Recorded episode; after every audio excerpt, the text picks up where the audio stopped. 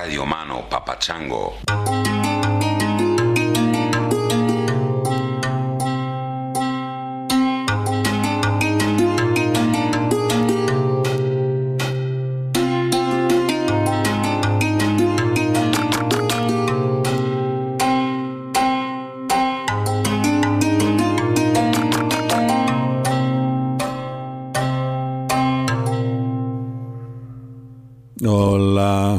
Chicots y chicotas, como están? This is Chris coming to you from Barcelona, where the shit is hitting the fan. Seems like the shit is hitting the fan everywhere. I don't know about you, but when I was young, I used to uh, sort of lament how boring life was. Nothing ever seemed to be happening. Fuck, I could use some of that boredom right now.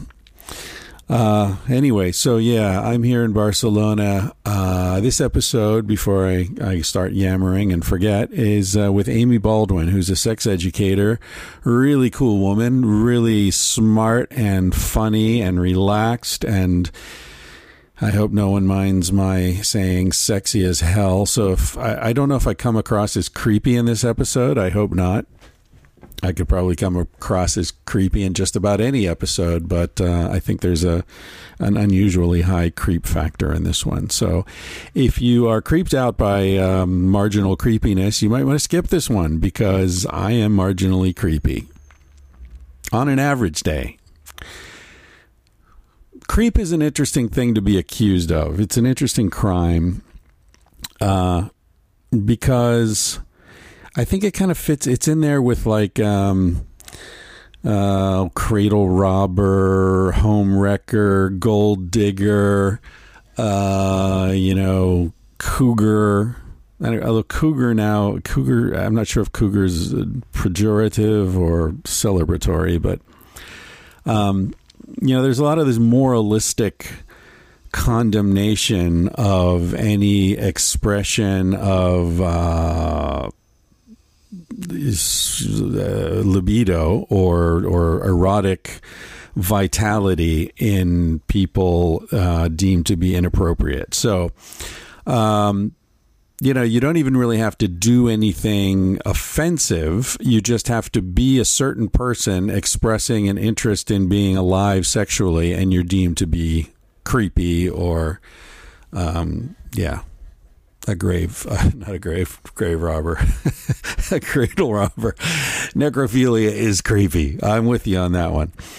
Um, but it's an interesting thing, this whole creepiness, you know, because uh, essentially any unwanted sexual interest being expressed, no matter how subtly or um, uh, you know we could say appropriately from a man over I don't know if there's an age cutoff maybe over 40 or 50 or something or maybe it's a, a multiple of the age of the woman in question or whatever it is uh, it's creepy. And um, and that's weird because the way I look at it, the people I know who are, I, I read uh, in a Huffington Post or something, I saw a, a headline from someone, it might have been Susan Sarandon. Uh, or maybe I'm just fantasizing that it was Susan Sarandon, but it, it was some actress in her 50s or 60s who said, um, you know, I intend to be sexually uh, awakened and alive until I'm dead. And I thought, well, that's kind of the definition of dead as far as I'm concerned.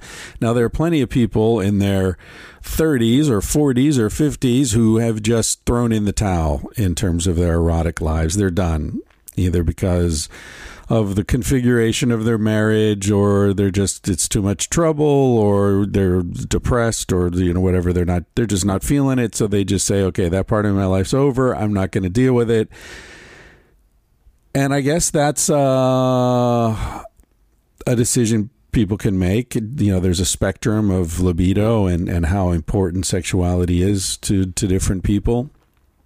Um, but speaking for myself, the day that I'm not sexually alive, which, you know, by the way, doesn't necessarily mean there's anyone else involved uh, other than in my imagination. But um, the day that that's not part of my life is probably going to be about the last day of my life. Because to me, that's a very central part of being alive. It's it's like any other basic essential hunger, the hunger for food. If you, if you're not enjoying food or, or the the the enjoyment of breathing, you know, there it's one of these very essential bedrock qualities of being alive. So the creepiness thing, which is a very American um, cultural phenomenon, I find to be particularly uh, pernicious because it's basically saying you don't have the right to be alive. You're too ugly to be alive. You're too old to be alive. You're too married to be alive. You don't have enough money to be alive whatever it is, uh, there's something really evil and, in my reading anyway, very uh, strikes very close to the heart of what it means to be alive. And um, yeah, so speaking of creeps, I guess there's a sort of a natural segue here into Anthony Weiner, and I've been thinking about his situation. The guy just got sentenced to 23 months in prison uh, for um, sending sexually explicit text messages to a minor. So, look, there's no question that Anthony Weiner has some issues. I think we can all agree with that. Uh, what are the issues? Is he a sex addict? Is there such a thing as sex addiction? Personally, I don't think there is. I think that there's addictive behavior that expresses itself in a variety of different ways that could involve alcohol, it could involve gambling, it could involve masturbation, it could involve uh, washing of hands, it could involve um, eating donuts, it could involve uh, video games. So it's one of these things that can manifest in many different ways. And I think we make the mistake of locating the problem in the substance rather than looking at the person, him or herself, and, and trying to figure out what hole in them is being temporarily not filled, but sort of covered over by this behavior. Uh, I think that uh, pretty much always we're going to find that addictive behavior is a response to something, some deep suffering. I think it was uh, Gabor Mate on this podcast who said that uh, addiction is not a problem. Addiction is the person's attempt to solve a problem. And so by focusing our our attention on whatever almost arbitrary method the person is using to distract themselves from the problem, we're missing the problem itself. Um, but that's another discussion. What I wanted to say about Anthony Weiner is that um, while I would certainly agree that you know 45 year old men shouldn't be sending pictures of their dicks to 15 year old girls uh, I don't know that it really matters. In and let me explain. Uh, first of all, the 15 year old girl contacted him. And again, I'm not an expert on this. I've read one or two articles that sort of outlined the situation. Apparently, she contacted him. She initiated the flirtation and blah, blah, blah. Now, you can say, Chris, are you blaming the victim? I'm not blaming the victim. I'm just saying he's not trolling around looking for 15 year old girls to show his dick to. But even if he were, even if he were, 15 year old girls have access to the internet, and any 15 year old girl with access to the internet has seen dicks. So now we might say, oh, that's a tragedy. These poor girls yeah, why is that a tragedy? I mean, as I've said many times on this podcast, don't send unsolicited dick pics because your dick's ugly. Uh, dicks are ugly; they just are. Unless you're and and you know you're drunk, you're lust drunk, and you're into men. Nobody wants to see your dick It's just a fucking thing hanging off your body and it's got the balls and the, it's not a beautiful thing. It's just not. I mean, you know, breasts can be really beautiful. Rodin did many beautiful sculptures. Michelangelo, beautiful sculptures of bodies, and, and there are many parts of the body that are very beautiful. The dick isn't one of them. That's why David had such a little dick in ancient Greece, you know, the veneration of the body, it was not about the big cock. It was about the small cock, the small cock, because that thing's not beautiful. So make it as small as possible and just sort of ignore it. Now you might think that I'm I'm dick shaming, but I'm not. I'm a I'm a dicked American. I have a right to say these things my dick's not beautiful either. Nobody's dick is beautiful unless you're incredibly horny, you're into dicks, it's erect, and you're like, get that thing in me. Then it might be kind of semi beautiful. But you, you know, do to do, you're going to the store and suddenly some guy's showing you his dick. That no, that's not beautiful. Nobody wants to see that. Um, it's it's the aesthetic equivalent of somebody with a 16 year old poodle taking a shit on the sidewalk. Yeah, I don't want to see that. But is it a crime? Should you go to prison? Sometimes I want to send that fucking poodle to prison because that's so fucking disgusting. The little shaky poodle taking a tiny little turd out of its ass on the sidewalk. But uh, it's not a crime. It's just gross. So I don't know. I don't really. I don't really see why Anthony Weiner needs to go to prison because he sent a picture of his dick to this girl. Now, I can certainly understand why the, the girl's father might want to kick his ass. I can certainly understand why there might be some public shaming involved. I can understand why he might be voted out of office because his constituents are like, Anthony, what the fuck is wrong with you, man? That's gross. Um, but I don't really understand why it's a crime because for it to be considered a crime, we need to agree that this girl was damaged, traumatized by the image of a guy's dick. So a picture, a picture reached out to her through her phone into her brain and really fucked her up. How does that happen? How does a picture of a piece of a human body, albeit admittedly probably a pretty ugly piece of a pretty scrawny, ugly human body, but aren't they all kind of scrawny and ugly when you get right down to it? Um. Anyway, how does that do serious damage to a human being? I don't get it. It's just a body um, I'd be more traumatized if an amputee sent me a picture of their their stump. And still, would that be a crime? Or someone who a burn survivor sends me a picture of their burned up face that's that's frightening. And I say this with all respect and sympathy to burn survivors. I'm not I'm not you know, I don't mean to condemn anyone for having suffered, but what I'm saying is those are traumatizing images picture of someone's dick? Ah, it's just a fucking dick. Tits are tits. Dicks are dicks. Porn is people fucking. What's the big deal? I don't get it. Send me a picture of a of a a kid with half his face blown off by a landmine that we left behind in Cambodia or or that are all over strewn around Mozambique, kid, you know, people who have been really deeply hurt. That's traumatizing, but that's not a crime. Pictures of starving children in Ethiopia, we see those on TV all the time when they're trying to raise money for some you know, ONG that's probably stealing half the money. That's not a crime. Those images stay in my head for days.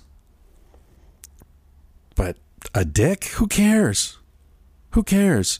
Oh, Anthony Weiner sent a picture of his foot out. Oh, oh my God, Anthony Weiner's foot. Who gives a shit? I, I just don't understand. Anyway, so Anthony Weiner's going to prison for two years because he sent a picture of a part of his body to a 15 year old girl who uh, will never be the same. Yeah. Uh, so I am sitting in the apartment where I wrote Sex at Dawn together with Casilda in Barcelona, Pueblo Seco. We are in the process of packing everything up, throwing a lot of stuff away, giving everything to friends, preparing to rent the place out long term. If anybody wants to come and live in Barcelona in our beautiful apartment, let me know. We'll put you in touch with the agency. Uh, it's in a beautiful place, Pueblo Seco. Great neighborhood. Really like it here. Have a lot of great memories. It's a very special place. We, uh, I don't think I've ever told the story of how this place came together, but yeah, maybe I'll, I'll do that in Aroma. I'll save that for uh, Aroma that I'll do soon because it's kind of a long story and I don't want to take up Amy's time. Anyway, um, that's where I am. Uh, yesterday was a general strike in Barcelona, demonstrations all over the place for Catalan independence. A lot of people are asking me for my opinion.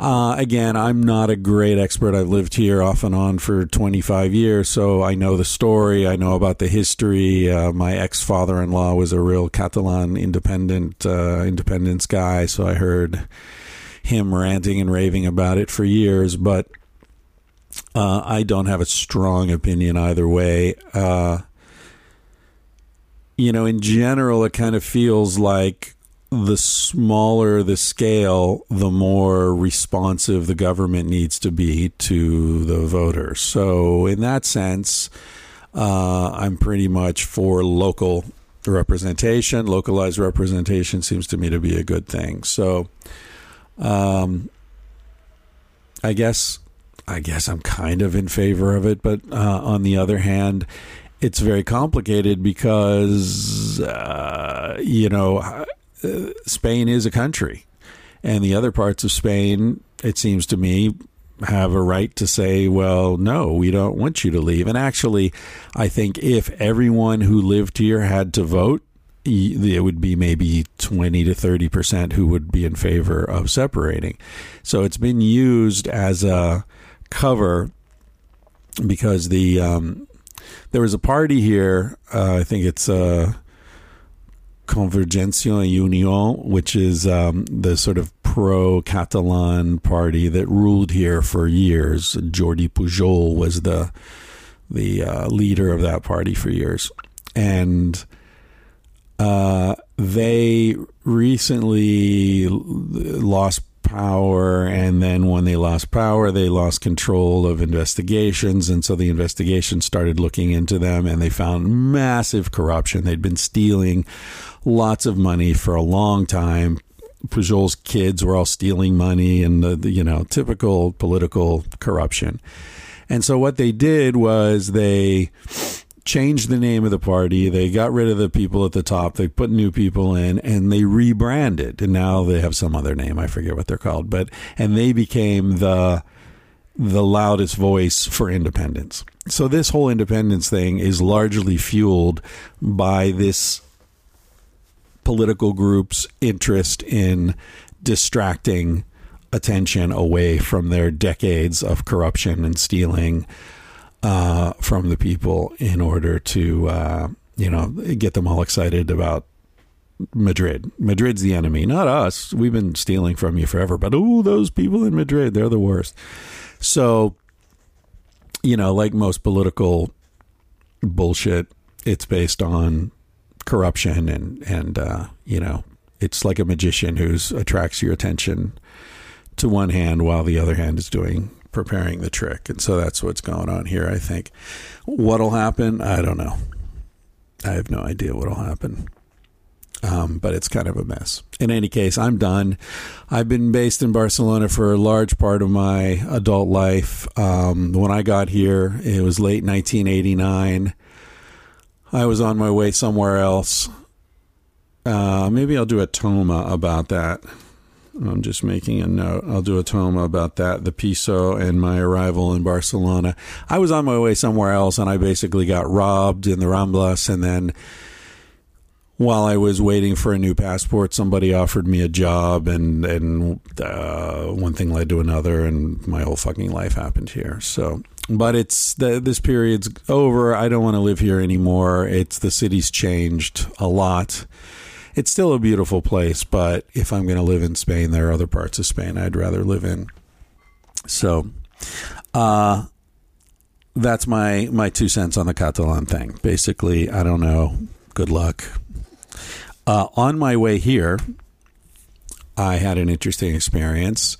Flew from LA to Phoenix. My flight from Phoenix was delayed. Got to London Heathrow, where I was supposed to connect to a flight to Amsterdam. Missed that flight because of the delay had to wait in line for a long time to rebook. Anyway, I go, I have to go through security again. I'm going through security and they want to like look through my bag. I don't, have any check bags, just carry on. So they run it through the machine. They're like, okay, we got to look through this. Okay, fine, look through it. And they look through it, and then they do one of those swab things, and they take it over to the machine. And then I see the woman walk away, and I'm just standing there, and then I see her say something to uh, a supervisor, and the supervisor says, "Yeah, we'll try that other machine." And she goes over to the other machine, and then the two of them come over, and the supervisor says, uh, "Can I see your passport and uh, boarding pass?" I say, "Sure." He says, um, "Please come with me." And he takes me aside, and he says, "Yeah, we have to have a conversation." I'm like, "Okay." He says, um, "What do you do for a living?" Now, what am I going to say? I'm a podcaster. I said, uh, I'm a writer. And he said, Do you have any hobbies? Hobbies. I mean, I don't, hobbies? What, kind of, I don't know. What kind of hobbies? He says, Well, like, you hunt? I said, No. He says, You, um, you like to garden? I said, No, I don't garden. Do you work with animals? No, I don't really work with animals. He says, "Really, you don't have any hobbies?" I says, "I don't. You know what? I don't know. I sleep and I jerk off. I don't know what kind of hobbies does a guy like me have. I don't know." So he says, um, "Well, I have to call the police." So really, why do you have to call the police? He said, "We've detected nitrate." On your bag, which is an explosive, an element in explosives, and you haven't given me any explanation to why you would be using nitrates. Uh, so I have to call the police. Like, All right, call the police. So he calls the police, and holy shit, man! These like nine police show up with like bulletproof vests and guns, and like the whole cameras on their helmets, and like you know, like riot police from the future. And suddenly, I'm surrounded by these police, and they're like intense. And there's one guy like asking me all these questions again and again. Like, have you ever do welding? Do you work with chemicals? Yeah, blah, blah, blah, blah. And, and they've got the cameras on their helmets. And he's like, I have to record this. And, you know, and be a, you know, do you agree that you're being recorded? I'm like, yeah, okay, I'm being recorded. And, and, and, and then he'll step away for a minute. And then there's a, this other cop standing next to me. And he's like, well, yeah, that guy gets a little intense sometimes, you know, don't worry about it. And, you know, so how was your flight? And I'm like, oh, yeah, so you're the good cop, right? And he sort of laughs and he's like, yeah. It's like, oh, you do that too. Every, you know, everybody does that. And he's like, yeah. Um, but, uh, but it was just a weird thing. I mean, I knew that I mean, things can go weird. I've heard of cases where things get really weird, but, um, you know, I was 99% sure I wasn't going to it wasn't going to go further than this, but uh, still, it was very strange to be surrounded by high security police in Heathrow with the people walking by looking at me like, "Oh, what's that guy might be a terrorist," and I could just imagine what it would have felt like if I were black or, you know, brown. Uh, or you know anything other than a middle-aged white dude with short hair it could have been really fucking freaky. Anyway, that was my experience there. Finally, they got a dog, and the dog uh, sniffed my bag and was uninterested. And then they're like, "Oh, okay. Well, the dog says no." And the dog's name was Brian. And I said, "Can I get a selfie with you guys? Because people aren't going to believe this story." And they're like, "Nah, no, no pictures of us, but you can have a picture with the dog if you want." So I got a I got a selfie with Brian. If you follow me on Instagram, you will have seen my selfie at Heathrow with Brian, the dog, who declared me not guilty. So nice. All right, I'm almost done rambling. In fact, why don't I let somebody else ramble at this point? A really guy, a really nice guy named Chris, uh, who will introduce himself in a minute, uh, works in advertising, and he uh, determined that my advertising for myself is kind of lame. I'm not very good at asking you guys to support the podcast, so he put together a little ad and uh, sent it to me and said, uh, "Feel free to use this if you'd like. Uh, no obligation. Very cool." So I'm going to throw this up. I think it sounds pretty cool. I'm going to throw it up, and uh, you can listen to someone else talk about why it's worthwhile to support the podcast. Hello. My name is Chris Rubio, and this is an unsolicited ad for Tangentially Speaking with Chris Ryan. Chris isn't comfortable making sales pitches, so I'm here to talk to you about his Patreon because I used to be a salesman and I'd like to contribute to the cause. I respect and appreciate the fact that Chris does an ad free podcast. I also respect and appreciate that Chris has to pay the bills just like anyone else, so I'm completely comfortable with an ad for Chris Ryan on the Chris Ryan podcast. With that said, here's the pitch. These are the three things that I love most about tangentially speaking with Chris Ryan. The first is conversation. Remember conversation? a collaborative effort during which people with different experiences and perspectives share their ideas with the intention of reaching some greater understanding. I love conversation. At least I did before we turned it into a competitive blood sport. In a world of recreational outrage, how many places can you go to get honest, reasonable conversation? We all get that from tangentially speaking. The second thing I love is empowerment. In my opinion, empowerment is giving people the freedom to be who they really want to be. That's exactly what we get from Roma. Chris often questions why people like Roma so much because the email answers are frequently just giving people permission to follow their hearts. I think that's exactly why we love Roma so much.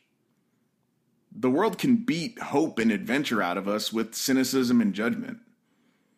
I find Roma to be a safe harbor in a world of cynicism and judgment. How many places can you go to find that safe harbor? The third thing we get from tangentially speaking is community. Chris has remarked that every member of the community that he meets is someone he enjoys spending time with. It's a good community. I enjoy feeling like a part of that community.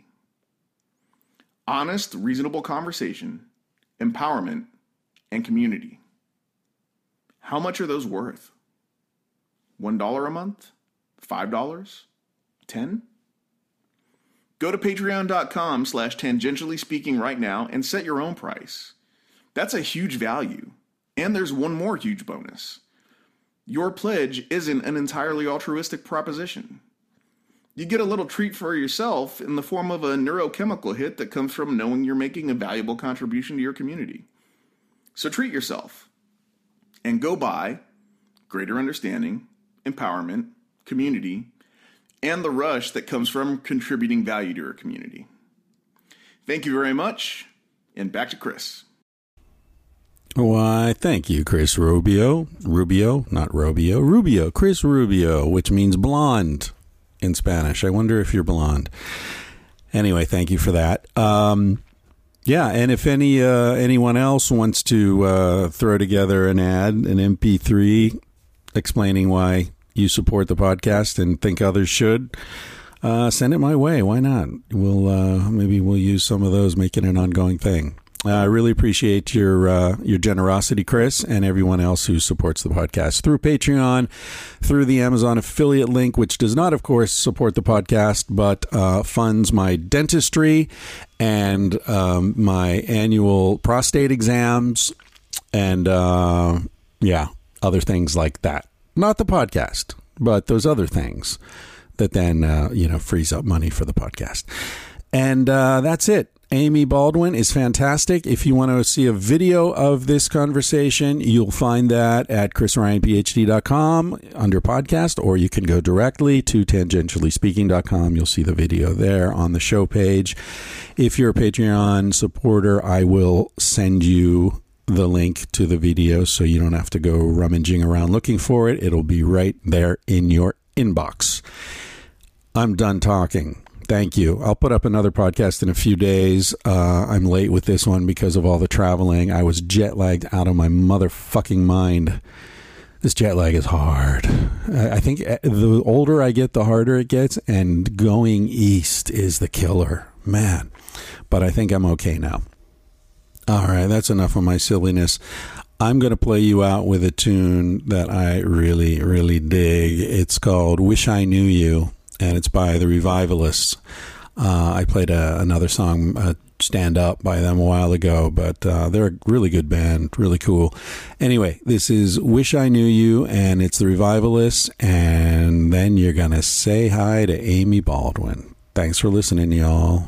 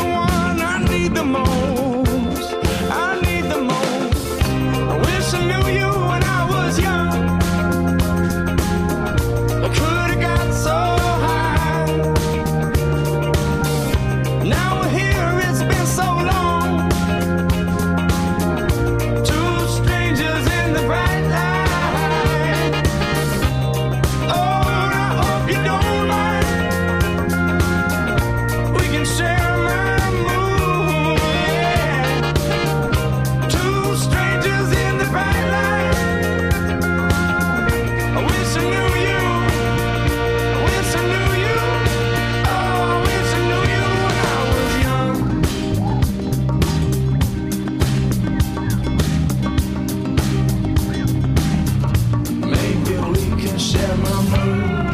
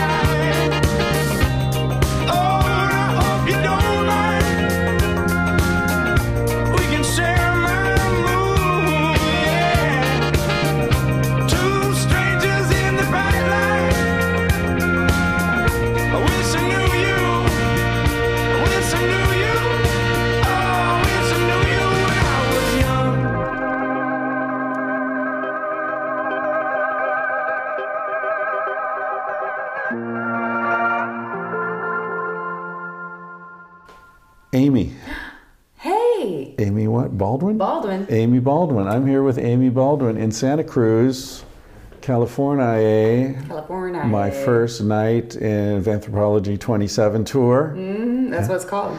It is at, Oh, at the I didn't know it moment. had a name. At the moment, it does. Wow. Maybe I should make some tour. T-shirts. Yeah, huh? you should. You know, get get into this shit. And you had your first night in your van. First night in the van. Oh, you're gonna rub it in, aren't you? Yeah, you're yeah, gonna rub it in. so uh, the, what we're referring to is that Amy uh, came back late from a, a what was it? A dildo conference or a Well, blowjob at a- seminar? I went and taught a private blowjob class to a group of women for a bachelorette party. a bachelorette party. Yes. And how many women were there? This one had eight people, eight women. I'm just gonna oh yeah, you a little me, fix closer. me. there. Thank you. Yeah. Perfect. Uh, eight women. Yes, eight women. So let, okay, let's get back to that. The the the, the point, the, the rubbing it in, so to speak, was that we went out and had a couple of drinks, and then Amy was falling asleep, and she took me back to my van and said, "Oh, by the way, here's a bottle of lube, loser. Enjoy your first night in your van." It was implied.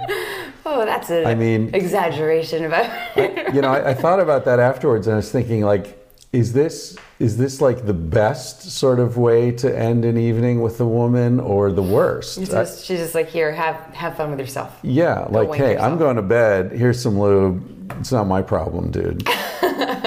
Well, the intention was for it to be a gift because, in my opinion, it's an amazing lube. It's Uber lube and it's super Uber silky. lube? Uber, they're around before the car company. Really? Yep, it's the Uberista Good. lube. It's a good name for it. And they're not German.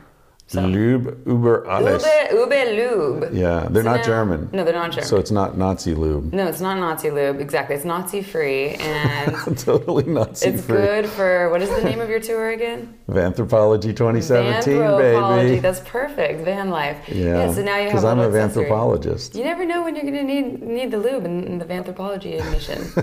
Can- and it works for multi-purpose, right? It's not just for sex. I think you can use it for. I think you do know when you're going to need the lube, don't you? Probably, probably. You can feel it. You can feel it coming. Uh, yeah. So Anthropology 2017, Mm-hmm. Uber Lube, so, sponsored by Uber. sponsored. I'm going to get a big like decal on the, On the side, of the van. yeah. Mm-hmm. Hey, I'm looking for sponsors. Why not? They- I'm sure they would sponsor it. Yeah. Come on. They're pretty awesome people. Come into a town near you. Yeah, why not? just the Uber, the Uber Lube mobile, super slick. Uber mobile, just slick, just sliding in. sliding its way. I can park that big old van in compact spaces. Yes, you can.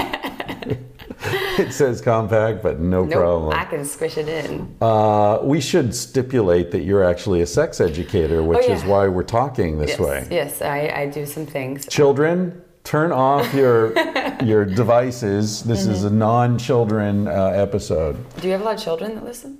I don't know. Occasionally, I get an email from someone who's like 14, Oh. and they're like, "Hey, thank you. I love your, you know, th- it's the sex stuff that Mm. Yeah, they." yeah. Oh, they're yeah. They're like, They're thanks, thanks for, it. Being so honest. hungry for it. yeah. Yeah, totally. So actually, kids, Go ahead, know, listen. yeah, just Yeah. don't tell your parents. yeah, yeah, yeah. We're not liable for anything. We're not liable for anything. Sign This this is- non-disclosure Yeah. waiver here. I'm gonna turn this camera up because I'm a little off, Yeah, where you? You, a you had little me in. off frame there. Yeah, there we go. There we go. Now we're more centered. Uh, so this is being recorded on video for the uh, Patreon contributors.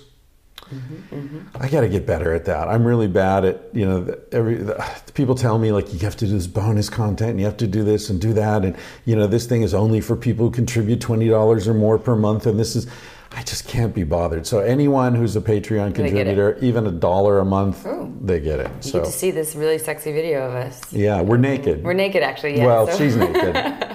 I'm naked. I'm wearing a goofy Hawaiian looking shirt, but that's the way it should be. with nice fish. Is that Fish. Hawaiian? I don't. I don't know. This fishing shirt. this I was in Costa Rica with our mutual friend Kyle Tierman. Ah, Shout out to yes, Kyle. Thanks for set, setting this up, Kyle. Yeah, thanks, Kyle. Um, and uh, he was wearing the shirt, and I said, I really like that shirt. Did he give you the shirt off his back? He took it off his Oh back and handed it to me. Wow, Isn't that that's sweet? awesome. Thank that Kyle. What a guy. He is literally a friend who would get, would Give and has given me the shirt off his back. Wow, yeah, that's yeah. awesome. Maybe Well- he just didn't like it. I don't know. Maybe he's like, yeah. No, but he wore it a couple days in a row, oh. so I think he Oh. I really think you did really like liked it. Yeah, yeah, Wow, that's a true friend. yeah. Friend for life. He's a great guy. Yeah, really happy that Kyle brought us together. So that's Yeah. Thanks, Kyle. You're the best. You're the best, Kyle. Yeah, it's always fun talking sex. Anyway, so you're a sex educator. Yes. Is that what you call yourself? I ca- yeah, so I wear many hats, but yeah, I'm a sex educator. So I've been teaching sex ed for close to ten years. I teach. How old are you? I'm 32. 32. So you've been teaching sex ed since you're 22. About 22. Yeah, I went. I went to school for psychology and human sexuality, and then did a training. Have you ever heard of SFISI? It stands for San Francisco Sex Information, SFISI.org, and they San Francisco Cisco Sex Information. So it's SSSI? SFSI, San Francisco. SFSI. SIFI. SFISI. I know it's hard. No, that's, that's, they, they got to rethink that. There is so they're in San Francisco. Uber. Lube is way better. Yeah, we'll stick with Uber Lube. Well, this is a nonprofit that that has um, a anonymous call in. You know, you can call in, ask your sex questions, and they'll answer your questions. But Hmm. they also do trainings twice a year to train people to be sex educators. Ah, okay. And it's very um, very in depth. It's only a sixty-hour training, but you go there and it will pretty much make it so that you can see and hear and talk about anything without getting the EBGBs. You know, just just teaches you all about non-judgmental, open communication. At one point, we had this wall of all these different porn clips, all kinds of like a variety of things. And they said to focus on the ones that make you the most uncomfortable. So you have like your mainstream heterosexual, you know, perfect pink pussy porn, and then you have you know a little bit of bestiality in one of them, and then one of just like Wait a minute, wait a minute. A little bit of bestiality. a little bit of bestiality? bestiality. There's like What a little is a little bestiality bit clip. of Just a clip of some bestiality that changes every 30 seconds. Different animals? Um, I don't know. I didn't focus on that one. I when I went Oh, to oh that didn't make you uncomfortable. No, because the one that made me the most Ooh. uncomfortable was this one that's just a close up of this woman's face, beautiful red lips, but she was um, really lovingly licking some feces. So I focused on that one because Mm. that one was really challenging for me. Lovingly licking She just had this like this smile on her face, beautiful red lipstick, like perfect face, and just just and there, because like like ice cream? yes, like ice cream. Ew. And this is and this is what I was focused on because I'm like, well, all right, you know, I'm I'm going to work with people. I now I do sex and relationship coaching as well, and I do the education. But I never know what's going to come my way. I'm not going to like literally be in the same space as someone who's going to be licking the feces unless it's on a, a film clip. But you know, if some some people are into that, everyone different strokes for different folks. You know, so. Are, there things that are objectively, from your perspective, are there things that are objectively, uh, what's the word? I don't, I don't want to say wrong, but I mean, for example, licking shit. Now I know like rim jobs and all that. Yeah. You've both taken showers and you're all you know hygiene and yada yada yada. Okay, whatever. Uh, but literally eating shit is bad for you. It's I probably mean, not really great for your health, but There's a reason it's called shit. you know? it's the waste that your body doesn't want Exactly. anymore. it's been like all the good stuff's been processed out. There's nothing but bad stuff. Mm-hmm. yeah. I mean, plants like it, but I mean, health wise, Health wise, yeah. If you lick the wrong shit, you could you could be in a pile of shit. yeah, and you could get like really uh, yeah. hepatitis, right? Yeah. yeah and it's I mean, my my judgment for what I would see is wrong for me would be things that are non-consensual. Like bestiality to me feels like we don't know what the animal wants. Like the animal, we don't know. Oh, like we don't know if the animal's saying a yes or a no or what, what's going on if here. a dog's licking your pussy, it's saying yes. Well, I mean, even if there's peanut butter involved. There's the the dog saying, "I want the snacks." I'm hearing it for the peanut butter. I mean, we do worse things to animals than Oh, letting them lick our junk, you know? Not that I'm advocating it, children. this is a great start for the children's episode. Mom, I want a dog. you know, Dan Savage told me this really funny bestiality story uh, years ago. This he has the podcast that people call in and leave messages. Yeah. So someone, uh, some guy called in and left a message that uh, he had sex with horses and he didn't see why that was a problem, right? Because the horse likes it, he likes it, like you know. Everyone's happy. Yeah, it's a win-win. and so Dan called him back and said, "Look, I just want to clarify this: Are you fucking the horse, or is the horse fucking you?" Yeah, that's an important piece of information. And there was this long pause, and the guy says, "I'm not gay."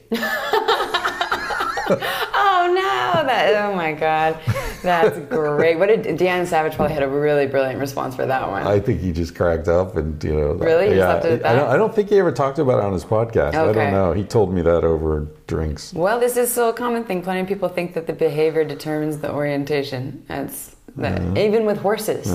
Even with horses. Uh-huh. Right. Surprising. Okay, so getting back to well, we're still in bestiality. Yeah, so so consent. So you would say in bestiality, consent. Now, it, I mean, it's a very complicated thing. Animal, Yeah. Mm-hmm. non-human sex. Like I was talking with a friend about this the other day.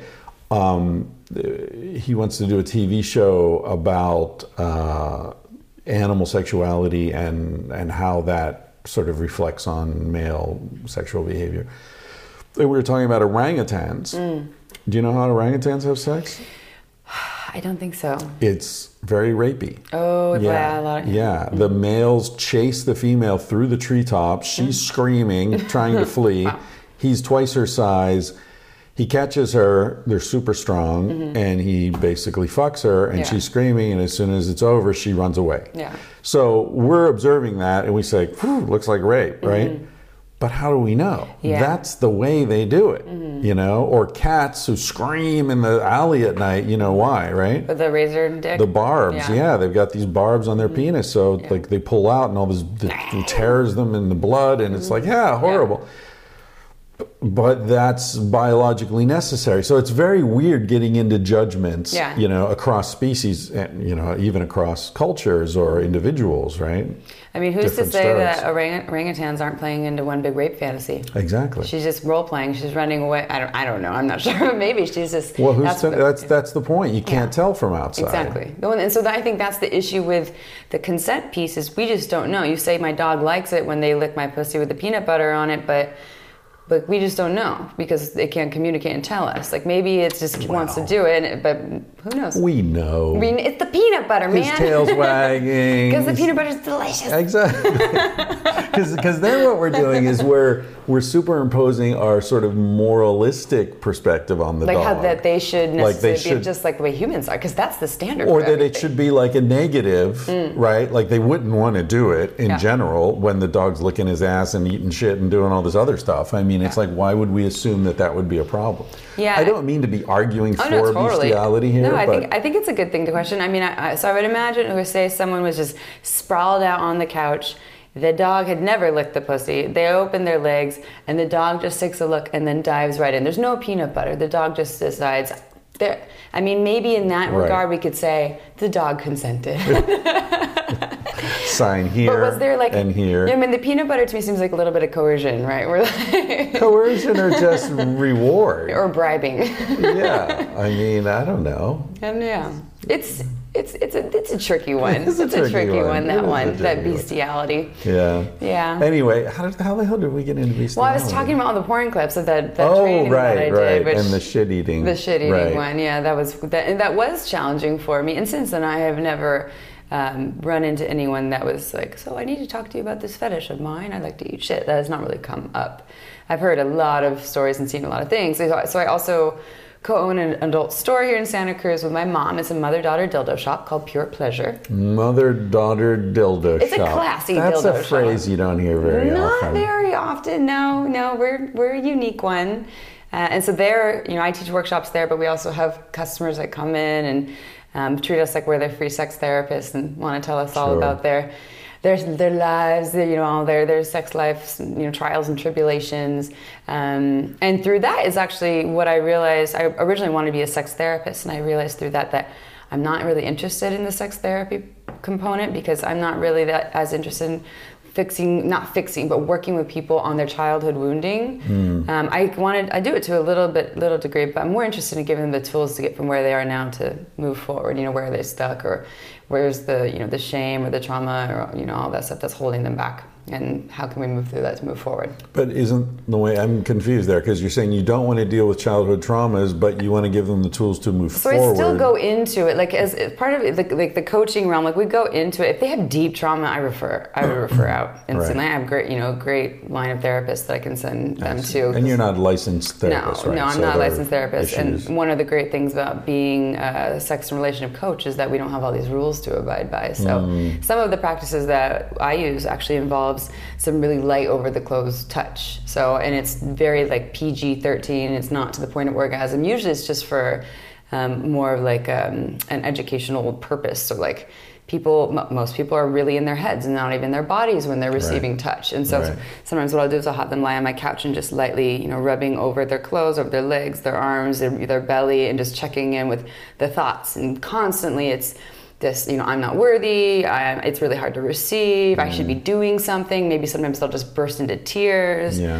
um, and maybe not. Sometimes they're like, no, this is great. Just keep rubbing me up. So Yeah. uh, it's nice that because the body is so brilliant. The body, the body is it retains so much knowledge in, in regards to, to trauma, especially too.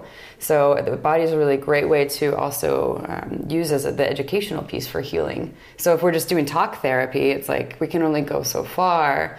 Um, when it comes to that that kind of stuff, when it comes to sexual trauma, um, or not even just trauma, but stuckness. Um, so I really Yeah. love being able to incorporate that in my practice. And if I was a licensed therapist, I don't know if I could. You couldn't. Yeah. Yeah, you're not allowed to touch your clients. And I'm a rule breaker. I don't like. I don't want to touch my clients in a non-consensual way, Mm. Sure. of course. But I'm a rule breaker in if I see the value in a practice, but there's this board telling me that I can't use it Yeah. in the practice, then I don't. I'm gonna. I'm gonna want to make my own rules and create my own practice. So yeah, which I think is important. I'm a, a little bit of a rebel. Yeah. Rebel child. You gotta be. You gotta be. You're kind of a rebel. You're definitely a rebel. you're, you're more rebel than I am. I'm just older. I've been at it longer. Yeah, you got the rebel You'll, thing you'll accumulate your, Cool. Your have a lot to look trophies, your rebel to. trophies. I'm sure. Yeah. Uh, I read a thing recently. Uh, forget who recommended. It could have been Kyle. It's fucking Kyle, man. Kyle's, Like- yeah. Like every week, I get another book in the mail that he's, you know, He's sending them to you? Yeah, it's Oh, like awesome. yeah, it's cute, but like I'm busy, Kyle. Know. Kyle, slow down. Slow it down with the books. Kyle. anyway, somebody recommended an essay to me that, oh no, it was Hunter Maats, I think, it, who was on the podcast a few times, really smart guy. Anyway, the essay was, I can't remember what it's called, but um, uh, the guy said, okay, when we look at um, the past, so we look 50 years back or 100 years back or medieval times or whatever, we can see all these really obvious things that the culture had wrong. Mm. You know, like 50 years ago, homosexuality was considered a mental illness. People were getting electroshock therapy to try to cure them. And now we look at that and say that's barbaric and mm-hmm. ridiculous. You know, 100 years ago, women were too stupid to vote, and, mm-hmm. you know, shouldn't, and black people, you know, it's like all these advancements um, moving toward the obvious in many ways uh, that people are equal and you know everyone has the same right to dignity and all that. Um, so his point was if we can look at other cultures or look back at our own and see this. Um, uh, oh God! Look, see how that that image got bad? It's because the sun is on the camera. Oh, I'm just gonna, yeah. Um, so we can see how things are improving. Perfect. Yeah. And uh, then what can we do looking at our own day to try to figure out what we're missing? right. Based on looking at the past? Well, based on like, are there sort of uh, cognitive uh, steps that we can take to recognize what it is that we're missing? Mm. Like, you know, it's like you have a blind spot, right? You know you have a blind spot, but it's unless you know the technique, you know, close one eye, move your finger, and do that kind of stuff, you can't find it, right? Yeah. It's just invisible to you. So he was saying, like, how, what can we do? What are some steps we could take to find our own cultural blind spots? So to kind of look, yeah, create more awareness. You know, so you're Right. saying yeah, back when women, the thought was women were too stupid to vote. Everyone literally believed that. Well, so not were- everyone, not but everyone, but, yeah, a lot of people yeah, did, and they yeah. didn't have the awareness to even to think question other. Yeah, right uh-huh. so one of the there were several different things but the one that always that i remember most clearly is he said always focus on the thing the taboos Mm. talk about the things that aren't talked about the things that people are afraid to discuss Mm-hmm. because that's where you're going to find that's where the culture is going to move forward Yeah. Mm-hmm. right so the kind of work you're doing is really important i think Yeah. you know bringing dan savage and other people are like hey you know let's talk about this stuff Yeah. because when you don't talk about it, it allows all sorts of ignorance and shame to cloak some really nasty behavior, like the Catholic Church, right? Totally. Like you can't talk about you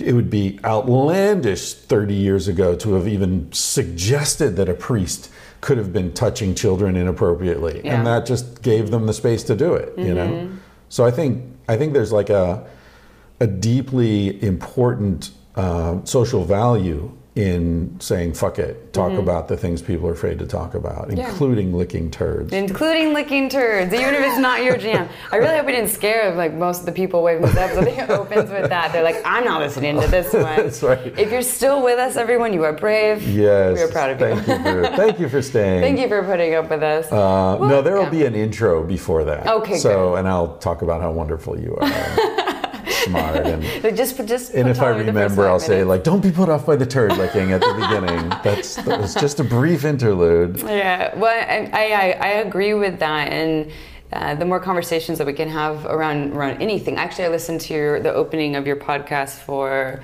for Kaj that you were talking a lot about um, about race. You know, about- Oh, that was the the litany of, of terrible words we can't say. Yeah, Which for a lot of people Yeah. is like, we're not supposed to say it. We're not supposed to talk about. It. Oh God, all these things that you know, you know, brush it under the rug, pretend like this isn't a thing, isn't happening, um, and you know, same thing with with a lot of aspects of sexuality too. Yeah. It's just. Uh, it feels easier to pretend like that's not something that we need to address or um, is even acceptable to address. Yeah. But when we start to bring it into the forefront, all of a sudden it creates more openness and gets rid of a lot of shame that a lot of people have. Yeah. I mean, that's that's what you probably see too. You pro- I'm sure you get fan mail, people thanking you for, you know, from your book and also from the work that you're doing for talking about, ev- you know, I mean, you're not just talking about sex. But all of these issues, you know, political issues, sexual, sexual politics, in a way that um, that isn't running from it. And I'm sure that that's really for a lot of people just inspiring. Yeah, one of my one of my proudest moments was when my friend Duncan Trussell. I was on his podcast. You know, who he is comedian. Yes, Really, I know. yeah. Really cool guy. Anyway, I was on his podcast and he said, "You know what you are? You're a shame exorcist."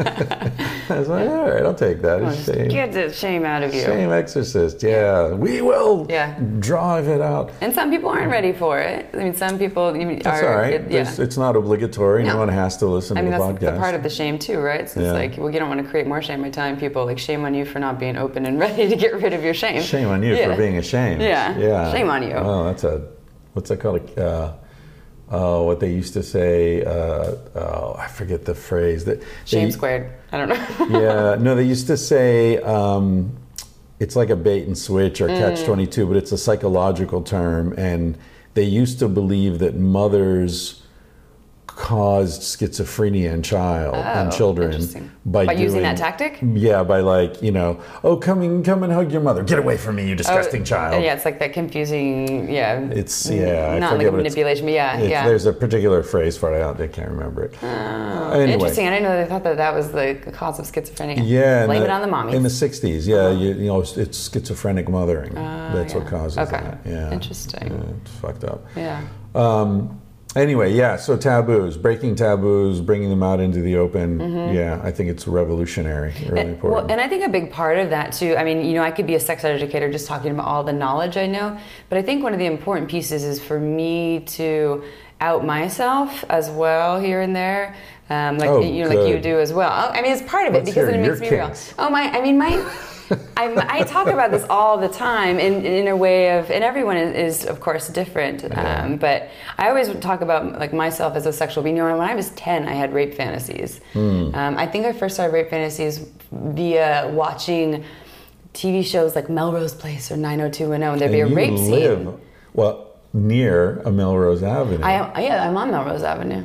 But uh, oh, I haven't been here the whole time. I know not all my rape fantasies are fulfilled. no, I just don't want to talk about rape fantasies and tell people where you live. Oh shit! Well, they don't know. I mean, I won't tell you my cross street. Don't don't don't say your cross street. Yeah. Although my listeners are very cool. Yeah, it's cool. You know how many angry emails I got about that opening that you're talking about, where I went, to, I said, you know, Oh, Jew, nigger, you spick, blah blah blah. Yeah. Not one. Really? Not one. Awesome. Well, you had a really good I mean, you weren't just spouting it off and be like, deal with it. You know, you had a good uh, kind of explanation slash. You know, I mean, you you were good at getting people thinking. It was Well, you know, I think it ties into what we're talking about, where we we especially these days there's this movement to sort of manipulate language around the issue, so we don't really talk about the issue because the words are prohibited. Yeah. You know, and the point I was making in that intro is, if you don't talk about it, you can't. I mean, the problem is the problem, not the mm-hmm. words that are associated with exactly. the problem. we're just putting all the emphasis into the words. Like, let's focus on that. Police language is fine, but you haven't solved the problem. You Yeah. just get people to stop talking about it, mm-hmm. which is the problem in Yeah. a lot of ways. Yeah. Like, you know, my wife's from Africa, and she's, when she's in America, she's like, man, you know, in Africa, there are a lot of racists in mm. South Africa and mm-hmm. Mozambique, but they're openly racist. Mm-hmm. And I even know black Americans who prefer the racism of the South to the racism of so called progressive cities because it's not masked. Mm. Yeah. And Yeah. it's like, okay, you don't like black people. I get it, you Yeah. know, but at least you're honest about it. Yeah. As opposed to pretending you like black people, but then, you know, all this subtle bullshit you're doing. It's funny how pretending has seem has seems to be the lesser of two evils. That, but it Yeah. still is is still there. It's and it, and it's actually worse, Yeah. you know, because it perpetuates the behavior by masking it. Yeah. I, I think, yeah. It's confusing. It's like schizophrenic mothering. And the it's like, I love of- you. Come here now. Yeah, yeah. You're scary. Yeah, it's right. Yeah, I love black people. but not I don't want anything You're too to black. Yeah. Uh, I saw. Speaking of touching, I, I saw a thing in the, the paper yesterday or the day before that made me like amused and sad, which is sort of a familiar feeling. Uh, the Queen of England, some some diplomat or somebody was in England, and there was a photo of them going down the stairs, and he sort of held her arm. She's an old lady, you know, mm-hmm. going down the stairs, and the headline was "Serious breach of protocol." When you know Australian Prime Minister or something touched the Queen, Oh, wow. the Queen cannot be touched. Do not touch the queen. Ooh. Off with your head. I mean, think how sad that is to be the queen. I mean, none of us get touched enough, but if there's like a law that no one's allowed, is there like a royal queen toucher? is there There's someone that gives her her oxytocin fix. Or that's why she has all those little dogs. Oh, they're they're the oxytocin. That's their job. Oh my god, bestiality. The queen. Come, Corgi! Join me with this peanut butter. oh, it all makes sense now. It's she doesn't need human together. touch. She's got all the dogs. What's that? She doesn't need human touch. She has the dogs. Yeah. And a big jar of peanut butter. It's true. We do that though. It's like the virgin sacrifice. You know, mm-hmm. we, we, we elevate people and then isolate them. Yeah. You know, think or they elevate themselves. But I mean, it's yeah. Yeah, I mean, like you know, someone like George Clooney can't go out in public. Yeah. you know, like- his friends all have to come to the house to visit him because he walks out the door and it's a fucking mob scene. Yeah. Yeah, you, you kind of lose your freedom Yeah, in that sense. Yeah. And you don't get all these people that just want to touch you. Oh, they do want to touch you, but maybe it's now it's too much. Yeah, know. it's Yeah. too much. Uh, Keith Richards, you ever read his autobiography? I don't think so. It's really good. Oh man. Anyway, he talks about uh, you know like going to a concert or, or a TV taping or something, and the the women, girls basically, who would like surround the car, screaming and screaming, and it was like. If this car, they would tear me apart. Like they would literally, Mm. Because rip- there's rip this all of your- frenzy. everything's off. They'd like pull a finger, and you know it would just be, it would actually be uh, death. Mm-hmm. Good way to die. No, not a good way to die. Probably a horrible way to die. Still Being probably torn that. to pieces. Torn to pieces by a whole bunch of hungry like 18 year olds. yeah. Yeah. Maybe two or three at a time. Now the fantasy begins. Here we go. Here we go. And cue the sexy music. dude, dude, Barry White. Why is Barry White sexy music? This obese dude, oh baby, oh baby, and you see him, he's like "Nah, beached whale. that yeah, the, he, he just found his niche. He just he just found it It's somehow. that deep voice. Yeah. Deep voice suggests big dick. Is that the connection? I guess. I mean, I and also know. big. Now here's the think- thing with you and I can talk about. I Yeah. can't talk about with just anyone. Big penises in American culture are seen as like you know this great thing, but there are plenty of cultures. Uh, for example, the Kung San in Mm-hmm. uh, the Botswana in the Kalahari Desert. To say to call someone there's like an insult. You big dicked whatever. Oh. It's an insult Wow. to have a big dick. Interesting. So it's these things are you know It's cultural. and everyone Yeah. talks about dicks. How come nobody talks about how deep someone's pussy is. Yeah. Because it's about compatibility. It's not just straight up size. Yeah. Well, I mean, the pussy is an internal organ. You know, it's in, so it's kind of hard to you, you don't need to see it. Like the dicks are just kind of out out there in the open. So, um, you know, if everyone's naked, you can tell what's going on with the dick, but you can't tell what's going on with the pussy. But you can't really tell what's going on with the dick. Yeah, that's true. It's always the growers the and the growers and showers. showers. and I think, I mean, talking about shame, I think that's a big thing. It's a really big that thing people in, need in to know this about. culture. It's yeah. it's it's huge. Yeah. and there's the Seinfeld episode with the, The shrinkage. shrinkage. Everyone always That's thinks of shrinkage. me. Yeah, it's shrinkage. it was called shrinkage.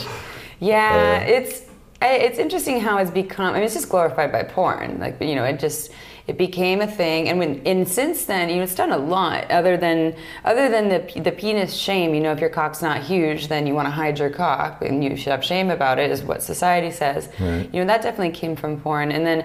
Your also, flaccid cock. flaccid and Yeah. even hard right Yeah. like if you're hard and it's you know i mean whereas average in the us is like just a little over five inches or something Right. Uh, hard And again, what, you know, again, there are these weird biases. Like, when we're talking about cock size, we talk about length. Yeah, Nobody talks about girth. Exactly. What's which is actually Yeah. more important. Yeah, as- than- than my length. understanding for. well okay let's talk about and this is going to be speaking towards heterosexual coupling so Right. i mean if you're dealing with a penis and a vulva vagina pussy um, then the the vagina you know only has nerve endings for the first inch or so. There's other nerve endings but has a lot of nerve endings the first inch. 80%, I think, are the yeah first and then there's yeah. a clitoris you know all external it has the most nerve endings you know, it's like 8000 or something there.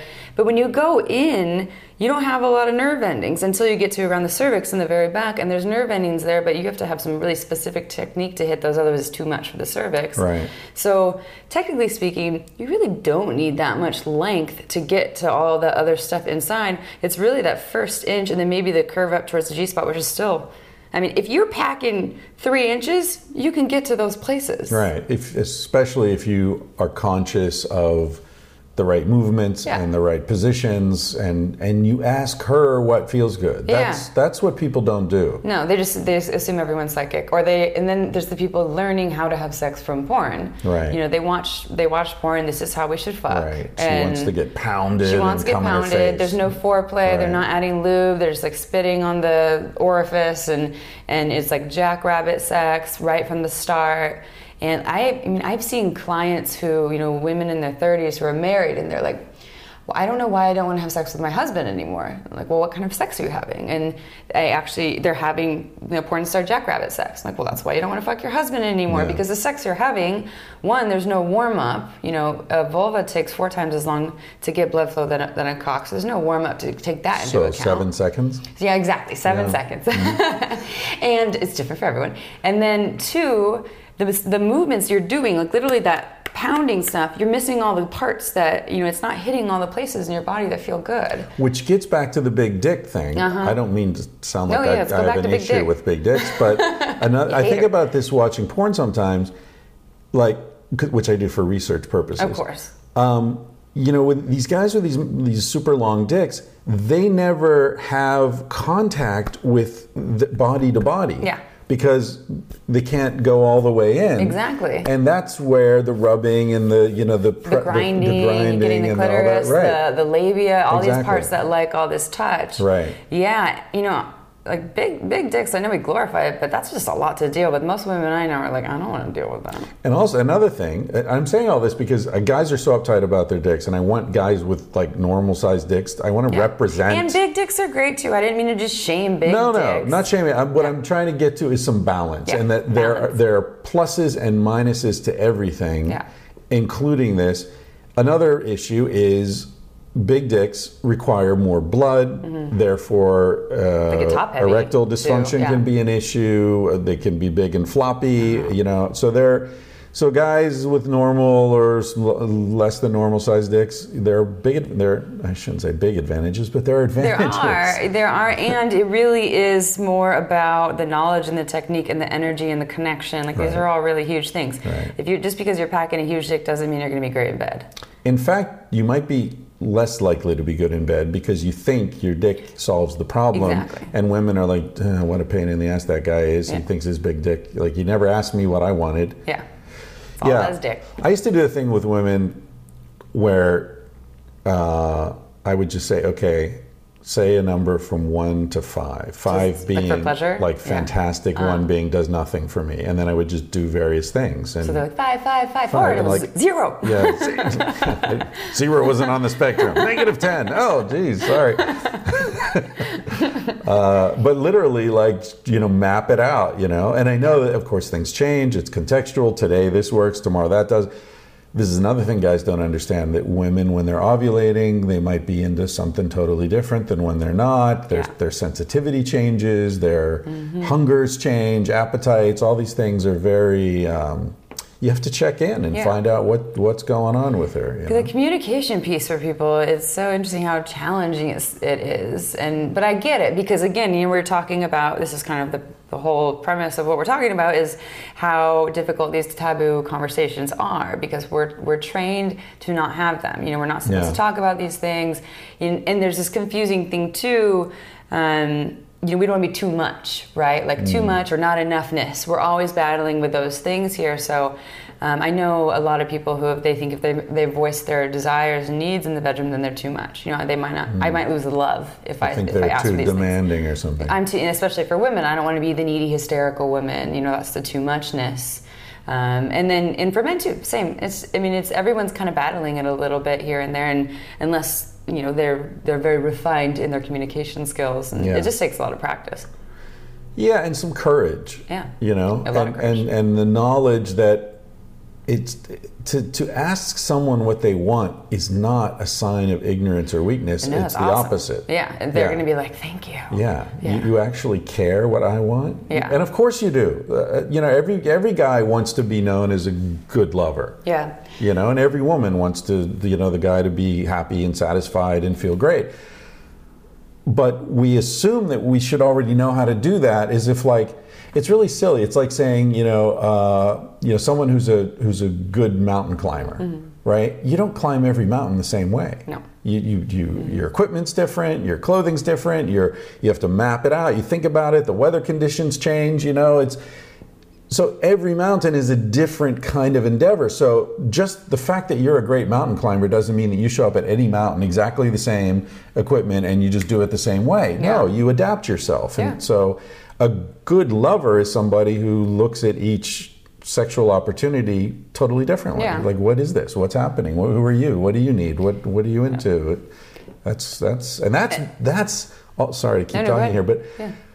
you know, I mean, I left these fears behind a long time ago, and and it's allowed me to see that that's actually a big part of the turn on. Mm-hmm. Oh It's yeah. not even the sex. I mean, the sex can be great, but it's well, that conveys. it's, it's getting you know closer to it and communicating about it. Well, it also just makes people feel seen and understood. You know, that can that like creates and conveys connection. That I actually am here connected to you and considering you by actually being curious and wanting to understand you more, as opposed to like, nah, you're just a body that I'm fucking and I'm just gonna do what I want to do based on what I think I what feels good for me or what I know. Right. Um, and then you know we talked about this a little bit last night that you know the connection is is really what people are are looking for is that connection authenticity is a really big piece of it people who are real because beneath that is it conveys safety you know when Yeah. when we see okay this person's real you know they're honest they're authentic and it feels like there's a connection here um, beneath that people are like okay i'm safe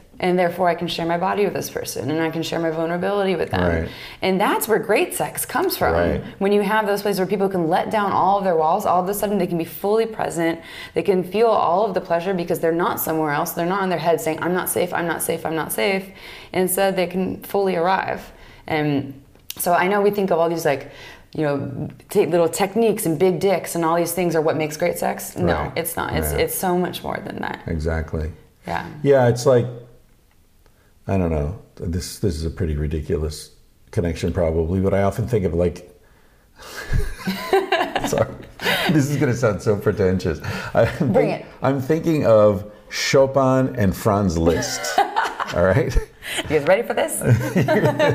So they lived at the same time in the mid 1800s, and uh, Franz Liszt was the first pianist. Before him, the pianist always played with his back to the audience. He was the first one who turned the piano to its side, which is the Yeah. way it's so that you could see him play. His technique was incredible. He, Yeah. you know, no one had ever played like that, right?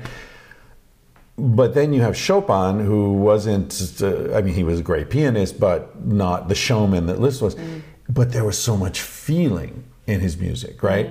And so I like when I'm thinking about this difference between technique and feeling, right? Mm-hmm. Or like jazz, you know, there's some jazz music that's just like and it's like, all right, great. You, you can like do things really quickly. But who gives a shit? and all over the place. Yeah, like where's the feeling? Where's the groove? Where's the blood? Where's the heartbeat? You know, like I need, I want to feel something when I listen to music. I don't Yeah. just want to be like intellectually impressed. You know. Well, that's what they say, you know, for um, you know public speakers or teaching workshops. It's not about the you know the things that you say. It's about how you how you leave them feeling, right? Right. So I could go up and teach an hour and a half class and probably not do a very good job. I, mean, I do a great job. I'm not saying I don't, but if I say I didn't for the first hour and ten minutes, Yeah. and I spent the last twenty minutes making you feel really really great, what based on the you know what you're leaving with, Right. that's what you'd remember. You Yeah. would leave with that, and that that says a lot. You know, there's a there's a lot more to it than just like, the bullshit that we can say or the technique or it's it really is it is like there's an energetic force behind it and Yeah. it's a really important component. So, rape fantasies at 10. Rape fantasies at ten.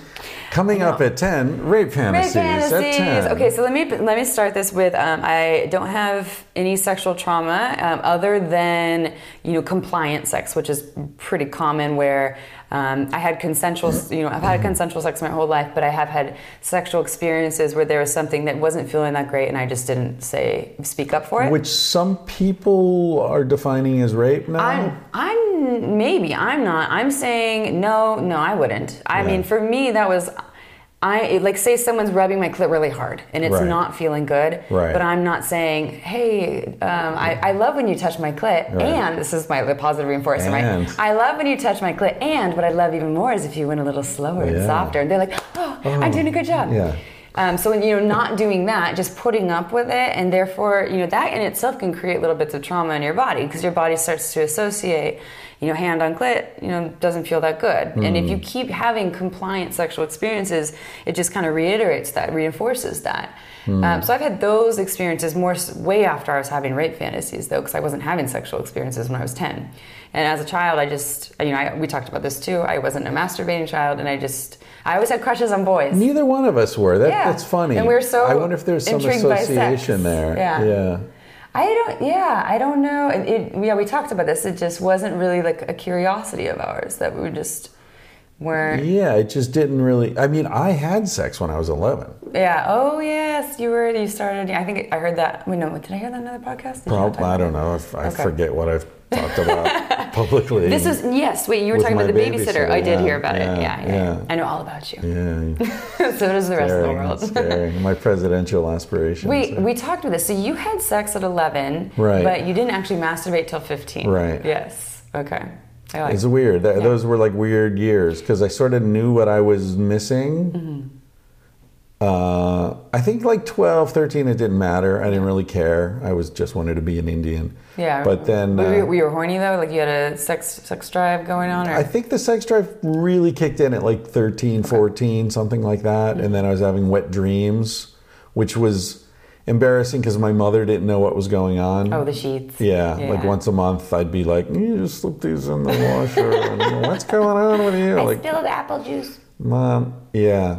But I'm still probably to this day the most intense orgasms I've ever had were, you know, dream. The energy. Or, I I think those are so fascinating. Like Yeah. the power of the the mind being your largest sex organ, and that it has the ability to create orgasm whenever you know not whenever it wants to, but on its own. Yeah. It's that's awesome. That's Yeah. amazing. That's just Yeah. like uh, so powerful. I wish that we could. I mean, then and then it shows. You know, if we have that ability, I think anyone has the ability to learn how to give themselves orgasms. It would, but it would just be a lot of work to get there.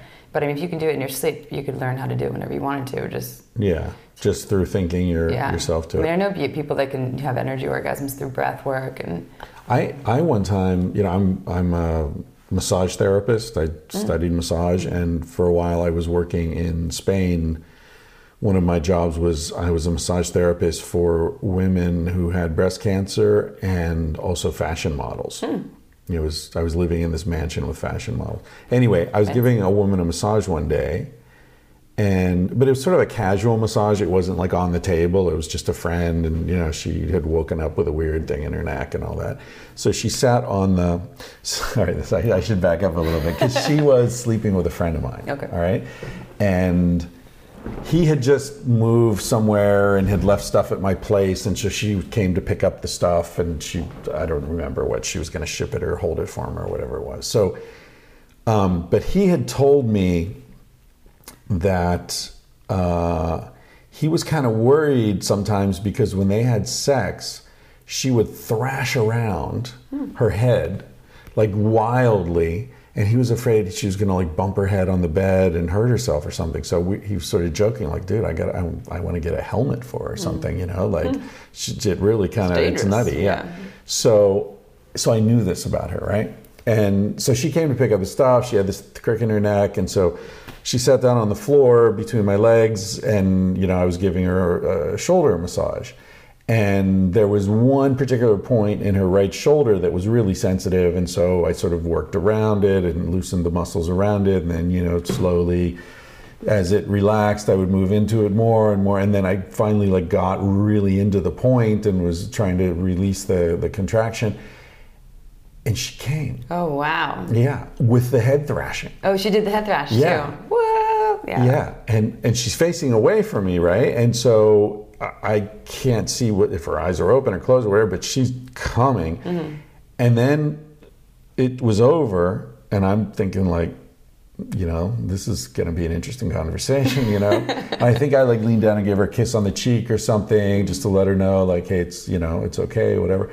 And uh and it was strange like she never acknowledged that it happened. And it wasn't like and she wasn't embarrassed it wasn't like i, I gotta go and like a mm-hmm. weird thing it was just as if like she blacked out and didn't know it happened i, I really think she didn't know Wow. Yeah. Like it was a complete out of body experience, like a disassociation. i think so yeah. which might explain the head thrashing too Yeah. like an out of body thing I wonder if that is some related to some sort of yeah. There's something deeper there, or I mean, maybe that's just like her orgasmic process, but maybe it's related to something else that makes it so that she completely leaves. yeah i don't know Yeah, interesting. Women, I mean, you're straight. You, we we established straight, last yes. night that we're both regretfully straight. It's so painful. we're missing half the party. Damn it. Yeah, I know. I know, I know. And I, I have so many really close friends who are gay, and it's just like, Yeah. I love, I, I mean, you know, I love lots of people, but some, the thing about gay men is that I really admire them. Oh yeah. You know, because they've gone through this, this crucible of, you know, facing ostracism and shame and, and mm-hmm. you know, sin and like all the shit that society throws at people who are not conventional and they've fucking faced it down and they've come through it and and so on the other side of that there's this sort of like you know i don't give a shit i'm just having fun and i am who i am and there's this Out and proud. I love it. Yeah. You know, and and so I'm really attracted to that quality of them. I'm not attracted to you know sucking their dicks, but I'm attracted to Yeah. their their characters and their humor and you know the way they they live their lives. So it's Mm-hmm. a funny. So I do. I'm really like I'm, I'm moving toward it, but I can only get so close, and then it's like, yeah, I just can't take that next step. you know? yeah. Yeah. If the dick's not for you, the dick's not for you. But um, we're talking about the early sexual stuff. Yeah. As soon as I learned to masturbate at 15, you and I were talking last night about how we both sort of started late, but as soon as we got into it, we were really fascinated intellectually. My thing, as soon I did martial arts uh, when I was a kid, um, quite a bit, and when i first started jerking off, I it, it became like a martial art for me. It was like uh, I'm, I'm gonna I have to learn about this because I recognize that being able to choose when to come was a really important thing. You did at 15. Yeah. Wow. As soon as I as soon as I started jerking off, I was like, okay, let's see how close I can get Ah, to mm-hmm. the yeah. the point of no return and not cross. Yeah. Let's see if I can cross a little and come back. Oh wow. You yeah. know, let's like get into that. So I haven't like come by accident since Yeah. Clinton was president. You got it dialed in. I mean, it's a. And I'm, I'm not saying this to brag. I'm saying this again because I think for young men, that's if you want to be, you know, you want to you want to be a good lover, train your dick. Yeah, you can. Yeah, you know? exactly. Well, Ha- know know yourself. Well, and the, the thing, so you, because you, you got, so your first masturbation practices, you didn't have any sort of pressure there. So uh, what happens for a lot of young people is, you know, they have to go kind of fast and hard because someone's going to walk in, you know, or they do it in the shower. You don't want to be in the shower for too long, Yeah, yeah. or um, maybe when they have an orgasm, they have to be really quiet because mom or dad might hear them, Right. and that kind of sticks with them. Your first, you know, our first sexual experiences, whether it's with another person or with ourselves, kind of sticks with us, and that can kind of become the go-to default for how we want to experience sexuality. Right, right. And so it's interesting that you're saying you you got to got this start of like you had this what a lot of people are starting to do in their older age when they're like okay now i want to start doing the work to have have more control over my orgasms to get off to not just fast and hard to get off to slow and soft to Right. um, have more powerful orgasms you know you were doing this at 15 and already playing Yeah. with it um, Yeah. and but anyone can do it anyone can do it at any age it just it takes dedication to And it. try your other hand. That's a oh good thing too. ambidextrous jacking off It's hard. I when I was teaching this this blowjob class last night, I was doing this hand job technique, and I was like, okay, my left, my right hand, my left, and I realized I, I'm I I'm ambidextrous with my with my jack off techniques. You'd be great in a three-way. I'd be like, got them all, all over the place. yeah, I had no idea. I'm like, oh my god, I use both hands. This is great. I didn't even know. You didn't know? I had no idea. I was both it. I just discovered that I was. Yeah, I didn't didn't even notice. That's great. I was I was playing pool with my ex girlfriend one night. It's the first time she'd ever played pool. But she was terrible. She was just like, you know, missing the cue ball and everything was all over the place and and so I decided to mansplain a little and I was like, Yeah, why don't you switch hands? Try this hand. And she's like, Really? No, this feels better. So just try it, see, whatever. Dunk. Was Corner perfect. pocket. Yeah. Dunk. Side pocket. It's like, oh, that works. Like, Yeah. Mm-hmm. Holy shit. Well, I wish everything was that way. Yeah. Just switch hands and We suddenly. didn't even know. Yeah. There you go. That make life a lot easier. Um, so, so I don't mean to dwell on the rape thing, but No, but. I'm wondering dwell, yeah. where where did that come from? Do you think that's cultural? Do you think it's biological? So I think so. This that was kind of like the because if you look at who I am now as a sexual being, I'm really um, attracted to like. In, in my sex, I'm really attracted to um, dominance, and it isn't always like not we're not talking like rough sex dominance. Although I do like that, but I also I'm really just attracted to like dominance and strength as, um, from a male figure as an energetic force. Right. So it can come on a very like con- like loving tantric you know thing where we're just wrapped around each other and having this like transcendent sex where it feels like we're gonna blast off, but he's still holding that space in this very strong, confident way, kind of like. You know, I got you. You can surrender here. You're safe here. Like I, I can take control of this, and you can just Right. like melt into me. That to me, like, totally gets my motor going. And then there's also the other side of it, more like on what you call like the kinky side, or maybe it's like vanilla kinky, but whatever. You know, it's what it different matter of perspective. Um, but I'm really attracted to that, and it's kind of more of like a daddy little girl dynamic, not like father though. It's it's more it's more you know like hi father dearest. It's more like just he's that strong energy, Yeah, and some we yeah. sometimes you know I I do have a partner, and we play into this. Um, a little bit with like the daddy, you know, I call him daddy, and he calls me little girl, like dirty little slut, or you know, things like that. And um, and so that is something that has kind of unraveled. But I think that if it comes, you know, the rape fantasy thing started when I was 10, but I think beneath that, you know, and we talked about the core erotic theme last night a little bit, but um, beneath that, if you look at my childhood, you know, my dad was very present, but energetically he was not. I did not feel like daddy had, had my back. I couldn't go and cry to him. You know, he was, it was, it was too much for him. So I think it really comes from that place, not a place of um, uh, you know abuse or um, or like you know sexual trauma, coming more from a great desire to be held energetically by this strong masculine force. That's like you can surrender to me, show me all of your emotions, like you know cry, laugh, whatever you need. I'm here and I got this. And I think I'm I'm working through all of that in my sex life in a really delicious way. Like it's and it feels feels so so good. It feels just so fulfilling.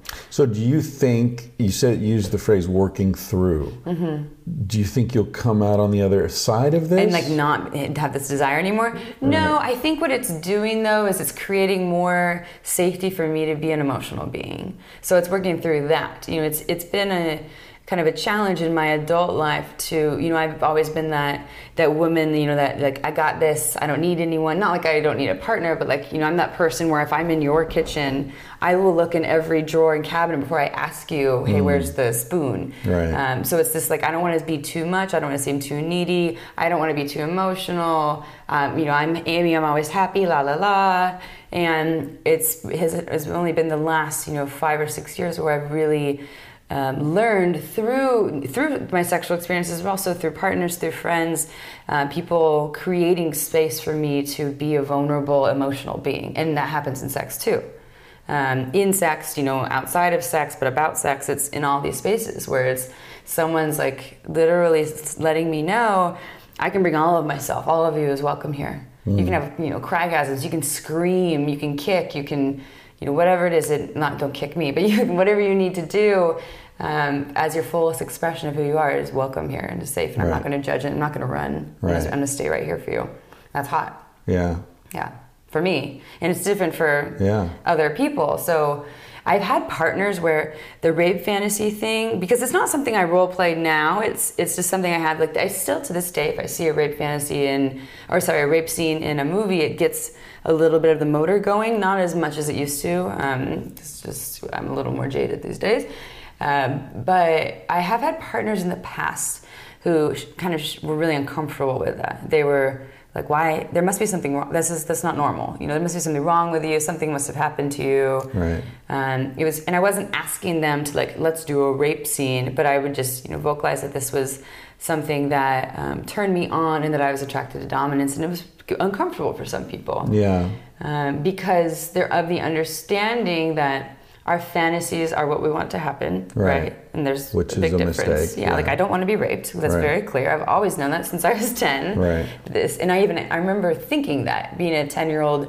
Having these fantasies, I was like, "Is this? Do I want this to happen?" Like I'm getting so turned on by these thoughts, um, but I but I knew I didn't. You know, I knew that it was, and I I didn't tell people right right away. It wasn't until later when I became a sex educator that I outed that. But I don't think I had a lot of shame about it when I was younger. I, I don't know. I wasn't raised with a lot of shame around sexuality in general, though. So there's one thing I had going for me. Yeah. So yeah. Um, I, you know, you talked about you, how your personality characteristics may be related to that Mm-hmm. sort of fantasy profile. I, in my experience, and, and you know, this is all anecdotal, of course, but it seems that um, the women I've known who have been like sexual submissiveness was an important part of their sexuality are very strong, smart women who are in charge. Mm-hmm. You know, they they've they they're dealing with kids, they've got jobs, they're you know running a company, whatever. They're like they're they're like really competent, smart women, and my take on it has been that the sexual submissiveness was a way for them to relax. Oh yeah. hmm It's just like, hey, you know what? For the next hour, I don't want to make any decisions. Yeah. Mm-hmm. You make the decisions. You just tell me what to do, and I'll do it. Finally let go. And I'm not even going to be thinking. Yeah. Yeah. So I, I, and that turns me on a lot. That kind When you of have when you have that when someone else is can surrender to you, or Yeah, well, and also that it's that kind of woman. It's Yeah. not a woman who's needy. Yeah. In general, who's just like you trying to manipulate Hello, me. Yeah, Yeah. exactly. Like I'm just gonna lie here and Yeah. sleep while you fuck You do me. like work. no, I'm not into that. Yeah. But that sort of like, hey, can I? Can you just drive for the next hour? And I'll be, you know, that's like that's so cool because Mm-hmm. Yeah. it's. I mean, it all ties into my energy as well, but it's also, I love the trust. You know, I love the like, hey, you know, I know you're. I mean, there's there's also there's this funny thing like topping from the bottom and Mm-hmm. you know all that kind of thing where it's like, okay, now on the on the surface, you're you, we're agreeing that I'm in charge here. Yeah, but deep down. But deep down, I'm not going to tell you to do anything I don't already know you want to do. Mm-hmm. So, to what extent am I really in charge? In a way, I'm just doing what you've already asked me to do. so, you're kind of in charge, even though we're pretending. Mm-hmm. You know what I mean? So, there, there are all these multiplicities of, of rules, roles, and Yeah. rules. Yeah. So, the, the thing with, you know, the power dynamic um, I, I was asking you about that because I feel like there may be some biological component to it. You know, we're talking about orangutans, which Mm. Yeah. are pretty closely related to humans. There's also like forceful sex in chimpanzees who are even more closely related to humans, not in bonobos. Yeah, they're the, the lovers. Yeah, yeah. Like matriarchal, more, yeah. yeah. And every sexual. Don't they like fuck it out when they have some Yeah. arguments or like or just some drama? Like let's just let's just rub it out. Frans de Waal said chimps use violence to get sex, bonobos use sex to avoid violence. Mm. Right. They deal with stress by having sex. And, mm-hmm. and the most common sex is between females, It's called genital rubbing, mm-hmm. where they just sort of rub their clits together. The only combination that doesn't happen is mother son, which tells me that motherfucker is the oldest Ah, swear word that goes predates language. Wow. Yeah. interesting. Um, but uh, what was my point? Oh, the biological component, because I think there's evidence that um, women respond physiologically to uh, rape scenes, um, you know, the lubrication. Even women who are totally turned off by it or have had, uh, you know, rape experiences themselves, so they're traumatized by it, their body still responds which tells me that it's a physiological protection, right? Because you're less likely to be Ah, yeah, hurt. Lubricate yourself so that it's it's not harmful to your body. Mhm. exactly. Interesting. Right. Yeah. Um, That makes sense. and you know, from the from the male perspective, I think an, a sort of under appreciated aspect of male sexuality, certainly in the United States, is those years between when boys become sexual beings and can realistically expect to have some sort of a sex life. Mm-hmm. And there's, you know, anywhere from two, three, four, five, ten years that, you know, that lag time between. And during those years, because testosterone is so high, you know, a 15 year old boy is just a, you know, a monomaniacal, pussy obsessed beast. And very few 15 year old boys are getting laid. Yeah. So it's, you know, I mean, we laugh about it, I laugh about it, but it's a very painful period. Oh, yeah. And I think that a lot of the misogyny in American culture and totally, you know, fucked up um, approaches to this sort of these power dynamics where they're they're they're not contextual and they're you know taken to extremes. I think a lot of that has to do with the sense of disempowerment that adolescents So that they don't have access. Like they have. that on the one hand there's nothing they want more Yeah, and it's it. just it's not just sex because they can jerk off and that doesn't solve the problem it's it's contact It's it's, contact touching connection, it's yeah. Mm-hmm. it's the attention of a woman Yeah. it's being engaged with a with a woman or a girl right but the girls that age who are sexual they're with older dudes with Camaros Mm-hmm. and Was that your experience? that was my experience yeah. Sounds like some wounding. Camaros and Fuck your Camaro. mustaches. God damn it, Judy. Yeah. No, I, I actually studied German for three years because Judy was in the German class. Wow. And I thought I had a shot. And like I may not have a Camaro, but or a mustache, but I can learn some German. I got zits and braces. Yeah, which which is a poor comparison to a mustache and a Camaro. I was a pretty awkward kid. I so I was the you know like right now I'm five nine and like I have I have beautiful Gorgeous. breasts, gorgeous. But I was like the you know the Which the Patreon supporters can now see can for see me. themselves, She's yes. naked. Just kidding. um, but I was the you know the late bloomer, a lot Yeah. shorter than everyone, flat chested, braces, kind of just like that awkward gangly one, and you know had all had crushes on all the boys, and none of them wanted me, and. Um, you know, had that kind of perspective from afar too, and thought, you know, if, if only I had these, if only I had breasts, they'd be into me. Oh, and then I got breasts, and that, it was actually kind of true. It's that's kind of sad. how, how did the? I mean, did your your breasts are natural. They're natural, or- yeah, but I was just a late bloomer. You And know, they. how quickly did that happen? um, Because you said I got breasts. Was it like? it was like freshman year They just went from being non-existent until the end of freshman year. All of a sudden, then you know, sophomore year, I really had breasts. really? Yeah. It was so- high school. It was yeah, early you high school. Yeah, 16, I was like yeah, 15, 16, and you know most of the other girls it was junior high. And what's that like? I mean, did the sensitivity change? For me? Yeah. No, well, yeah, I guess the sensitivity changed. But again, like I wasn't a masturbator or a toucher or of, of any sort, and I don't remember. You know, you, fun fact actually about my breasts and my nipples. Um, I've actually really um, not enjoyed having the the breasts are fine, but the actual nipples, t- uh, I haven't enjoyed having them touched until recently. This time last year. I was in my somatica training, the sex and relationship coaching training, and we had this exercise where uh, we were fully clothed and we were supposed to um, touch or tell this uh, this other person, our, our partner that we were paired up with, um, what we wanted, and they had to keep moving. You know, every every thirty seconds we'd switch. Like, I want you to touch me here. I'd like you to touch me here. Just very demanding. Now I want you to do this. Now I want you to do this. And I had this woman, uh, kind of like spread all over me. She was just uh, all over my body, She was kind of doing whatever I tell her to do. And at one point, I had her rubbing around the breasts, and then I said, "Now rub around my nipples," even though I had a top on, and it totally eroticized my nipples. You know, at 30, 31, my niddle, nipples finally became eroticized Really?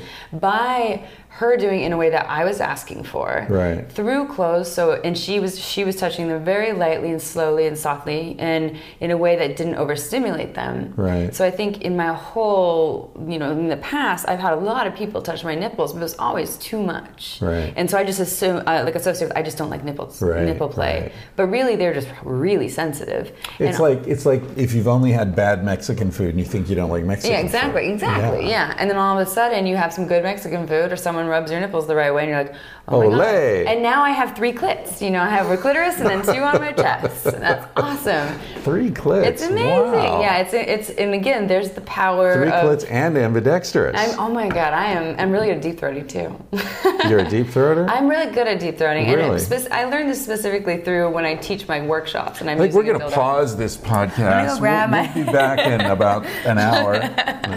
Yeah, these are some of the skills. Yeah. It's interesting. I like always like to push the fact that I have these skills, but if you hear me, I also have a very, um, a, a, I have a brain. So All the best deep all throaters have a brain. they do. They have a brain. Yeah, it's good. It's skills. Blowjobs are funny. It's another thing that makes me wish I were gay because I think, like, I can remember saying to a woman one time, uh,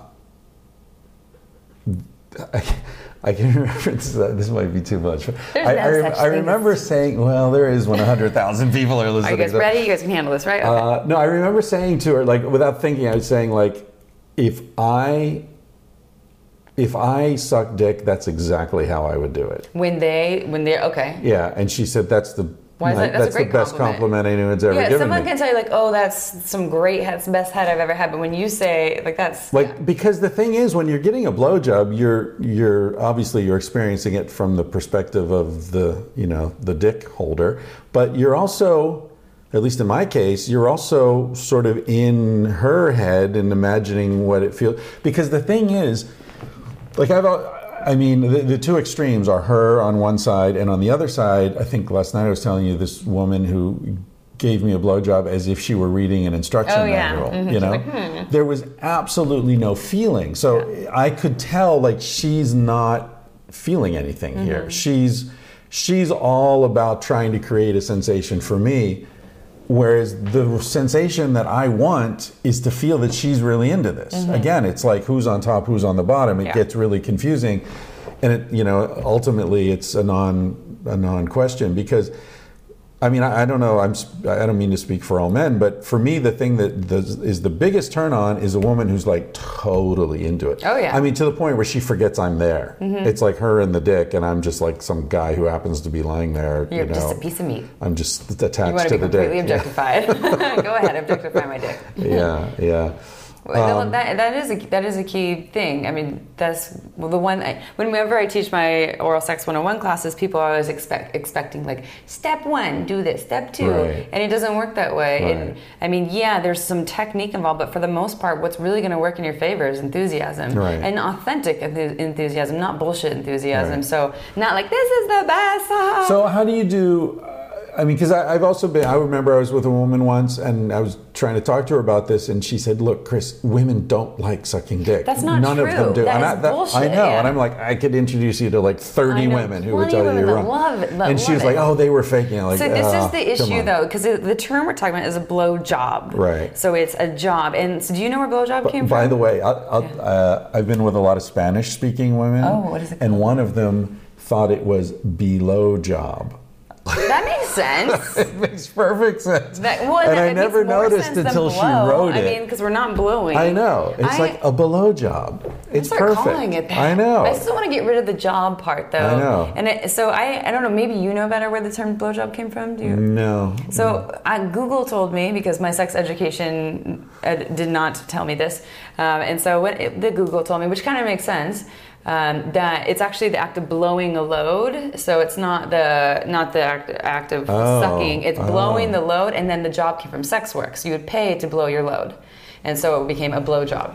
This is what Google told me. I don't know. It's like the closest thing I've heard to why it would make sense. But I think this is those women that they're talking about. It's a job. They're literally like looking at, you know, while the dick's in the mouth, they're looking at their watch. Like, is hmm. this over yet? Yeah. You can totally pick up on that. And the same thing. Let's talk about, you know, for those women when someone's going down on them, if it feels like they're in a hurry and they don't want to be have their face in your box, then. You're gonna pick up on that. It's not Yeah. gonna feel good, and you're gonna probably try to rush it. You're gonna be all in your head. Um, so I always talk about how if we, if we can reframe it to get away from it being this thing we have to do mm-hmm. and find the pleasure in it. Like you're giving someone pleasure and find a way to make that hot. Like I'm I'm so fucking awesome because I'm making your body wiggle and moan and your face is all red. Like I'm a badass. I'm like a sexual ninja badass because I'm doing this to you or with you or for you. Or, you know, for for you, you're getting off on the to you and it's just your dick and you're like you're not even there. Whatever tools we can find to make it something so that it is a um, an act of giving that can be really hot as opposed to this like thing that I have to do every Tuesday night. Yeah, well, and also you can go beyond an act of giving. It can be an act of taking. Exactly. Yeah. what Like, is it? What can some I get women for me? are just like, I just want to suck your dick. You Yeah. know, I love sucking dick, and like, okay, Yeah. baby, great. This is yeah. I mean, I love going down on a woman too. It's like I'm not doing anybody a favor. yeah. you know. Oh God, I have to do this again. Yeah, yeah. And there are You're right about the job. That's such an American thing. It man. is. Yeah, it's Yeah, work. I, like I had a waitress. This happens all the time. You know, you're you're eating, and someone will come over and say, uh, "Are you still working on that?" Mm-hmm. Like, oh, fuck, working?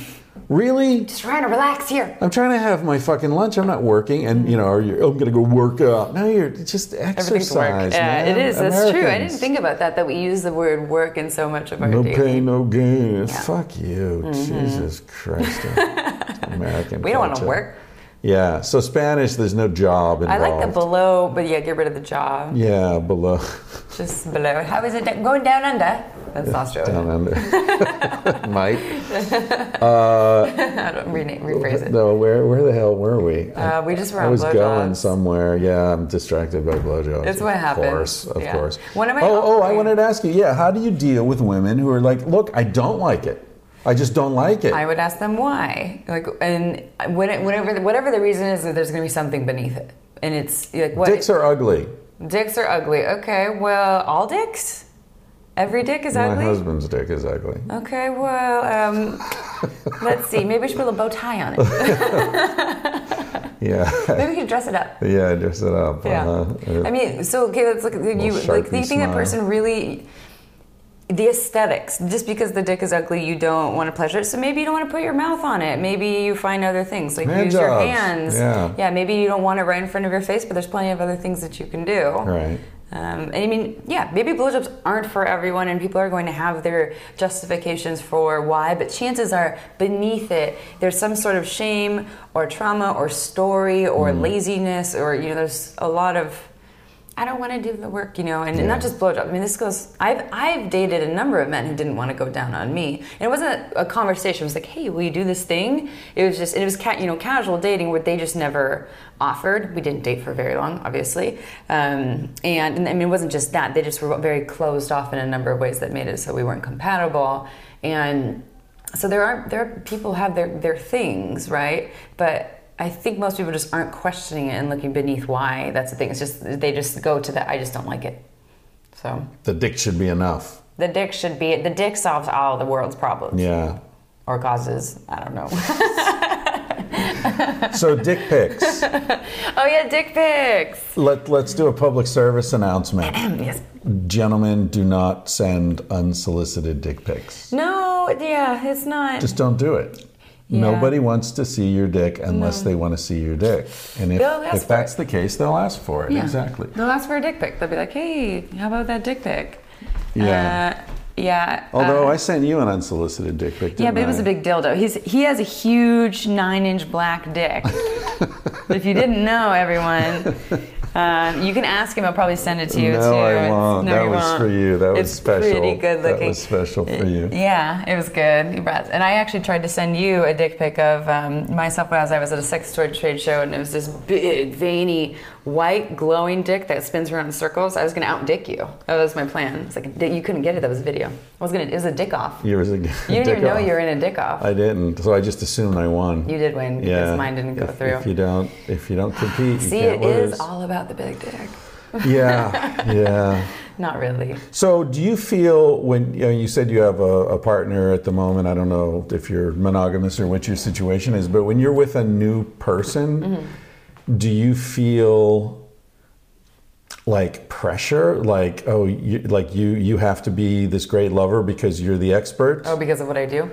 Um, no, I don't feel pressure. I feel I know that some people are definitely intimidated by me knowing what I do, and they think that she must be into everything, and she's has really you know really high you know she's in, she's kinky, poly, queer, you know all those things, and I might be you know some of those things, and I also might not be, and Right. um, so but I, yeah, I don't feel a lot of pressure there. Um, I do I do feel like I have a I have a clear understanding of what this is one thing we were talking about this in the very beginning. You know how communication. We, if we should we should open the doors for more communication so we can ask someone, you know, what is it that you like or what is it you want. I spent a lot of my life not knowing what the fuck I liked or wanted. Like I had no clue. In fact, that's kind of one of the reasons why I got into this industry. Right. Was this great curiosity of who am I, what do I want, what do I like, and what I was doing was relying on other people to show me. You know, like I'm just gonna you know lay here and let you give me the orgasms and teach me what I like. And what happened was I wasn't getting a lot of them. Right. You- When you just rely on someone else, then it doesn't. Especially American men. Oh. Sorry, guys. I'm just saying. Sorry. Sorry. So it wasn't until the last, you know, seven years that I've been more on this sexual journey of like an empowered journey of taking matters into my own hands, literally. Um, Hmm. both of them. Both of them ambidextrous. Do you masturbate with both hands? Um, I I actually not a big hand masturbator. I'm actually not a big masturbator, which Oh. is still just I just have never been a huge masturbator. Like I had a big vibrator phase for a number of years, and then I went on a vibrator strike. Uh, 'cause were you feeling numb? Um, I wasn't. I, I wasn't numb. I was having this just constant, just what the brain does, right? It's like I can get off to that in a couple minutes, and this other thing's taking forever, so I'm going to go to that. And I was like, I want to stop doing that. So what I did was I just went on a vibrator strike, and now the vibrators come out just for like fun occasions, once every blue moon. Did you ever use one of those? Uh, someone just showed me uh, this one I'd never seen before. That's like a little suction cup. It's a tiny suction, or is it like the womanizer? The womanizer. Yeah, womanizer, called. yeah, yeah, the womanizer, yeah. It just like sucks It the suck, clit. lightly sucks the clit. It kind of feels like a mouth is lightly sucking, but it also has a vibrating component because it suctions, but also has like a little bit like a thing going back Uh, and forth. They're pretty powerful. I've used one once. It was cool. I, I'm just much more. So I don't walk this earth constantly horny. I just am not. Um, it's just not what what flows through my body. I'm more of an active slash responsive sex drive, right? So it's something I create or is co-created with someone else. Hmm. You know, if I'm with my partner for two weeks, we'll probably have sex every day, and I'll have a really great time. But I'm creating it. I'm not like I'm just really horny right now. That's Hmm. not what's flowing through my body. Um, so I'm not constantly, you know, I don't have a regular masturbation practice because I don't have that just popping up for me. I might I might do it sometimes to be like I want just I want to create more energy in general, and I think that through desire and arousal is a great way to do that. Right. Um, but it isn't how what's normally flowing through my body, which surprises people. They're like, "Is that because you're so jaded from talking about sex all the time?" I've actually, I, I remember being like a horny teenager, and then that just kind of stopped when I was out of the teenage years. And it will come up, but it's just not a regular thing. And I think that's a, a big. Um, kind of distinction is we have this understanding that sex drive should be spontaneous Um, and it doesn't always work the way, especially in long-term relationships when all that like newness fades. You know, and this is Right. Um, and you know a reason why people open up relationships, or they just stop having sex with their partners, or they learn new ways to like what I do is to create the sex drive and the arousal. Um, because it things fade, and especially if you're an estrogen-driven body, you don't have a whole bunch of testosterone flashing through you. That's like horny randomly. I'm just walking. Oh, I'm horny. There's a cat. I'm horny. You know, that kind of thing. Who knows? Have Um, you seen the movie about my thing with a cat? no, you have a thing with a cat. Oh yeah. Is it bestiality? I'll show it to you later. yeah, it's it's it's this crazy story. The people who have heard this podcast have seen it. Okay. Google if you haven't seen it, Google nine and a half lives. I heard I heard it mentioned, but I don't know. I think Kyle mentioned it at some point on your. We, we, we can watch it after this. It's Okay. it's an experience I had with a cat that I, I told the story on the Joe Rogan podcast, and this Ah. animator decided he was going to animate it, and it's fucking hilarious. He did a really good job, and but it's like one it's one of several stories that I kind of almost wish I hadn't told. You And know, now and now there's Yeah. a movie, and it was in a film festival and all this shit, and it's like posters and like yeah. I'm Okay. very curious about this. Yeah, yeah, yeah. It's it's an interesting. This is your love love affair with the cat. Yeah, it was. It was. You've always been a fan of the pussy. I'm a pussy hound. It was. Um, no, it was the first orgasm I ever provoked You provoked. In, in a cat. oh, what? Yeah, Catgasm? It was a cat cat. What is a catgasm like? yeah. yeah. All right, Well, we're gonna we'll, have to we'll look watch into the this. movie. Yeah. yeah, you you at home can watch it. uh, You know. I didn't even know about catgasms. Mind Yeah. blown. Yeah. Wow. Yeah. My life just got a lot I, more but I interrupted you. Oh, you're talking about how you're not Sex- like yeah, horny. yes. You know. yeah, all the time. And so, Yeah. so that was my long-winded story of um, I don't have a hand sex practice. Oh, have you heard of OMG Yes? It's brilliant. OMG Yes, it's an online program, Mm. and it's changing what porn has done to the world in in the sense of porn being very penis centric slash fast and hard and not a lot of foreplay. And you know, porn has really made it so we don't have this great understanding of what vulva is really like. Mm. And uh, so what it is is online program. It's research based. They studied um, or with it was a thousand women to ask them what it is that you like. How did you learn to give yourself orgasms? You know, from external stimulation. Yeah. And they narrowed it down to all these different categories. You know, there's a consistency, there's edging. You know, in consistency, one woman's like, I like to rub the upper left hand quadrant above my clitoris. Like an oming. Same spot, exactly. That's that's oming, exactly. Right. And another woman's like, that would drive me crazy. I want, I like edging. I like to build it up and then release, and build it up and release, and then finally give myself the orgasm Right. the third time. And they're realizing there's so many different um, options, modalities of the way that people are pleasuring themselves. And so they created this this program online. It's a, it's a website and it has a season. So season one is all external clitoral vulva stimulation. And it's very tastefully done. It's these women, these little videos of women just telling you, this is how I like to touch myself. And then another video of them tastefully showing you, not to the point of orgasm, but they're naked. And they're like, so I go here and I do this and I do it like this. And some of them even have a little module where it's a close up of their vulva where you can actually practice the strokes and it gives you feedback. Oh, you know, a little great. faster, slower, softer. And it's absolutely brilliant So you're like touching it on your mouse on pad your or mouse something? exactly Wow. and it's teaching people who have vulvas how to maybe enhance their pleasure try new things or maybe they just don't understand their bodies Right. people who are vulva fans to understand how to pleasure the vulvas um, and the cool thing is, is that there's more seasons coming out. So uh, when people buy season one, the research, the money actually goes to the research for season two, which is going to be G spot, internal stimulation, female ejaculation. Like finally, research saying that it's a real thing and not just like women peeing themselves left and right. Um, and then there'll also be seasons on male sexual pleasure, anal pleasure, um, trans pleasure. You know, um, pe- people who are on meds like um, sex and depression. Right. It's just, it's just I like in my opinion, I'm super excited about it. Obviously. OMG, yes. OMGYes.com, and I, to me, I feel like it's changing the world. Really? I That's mean, I've met so, women So you like buy a season. You just buy the season, Right. and then you buy a season, and then you, you have unlimited access to that season. Right. And there's all these different videos, and it's just like it's just teaching people in a realistic way. And you know, we're all visual, and Right. um, yeah, I know a number of people that this has like changed their lives. And so again, that was my tangent on.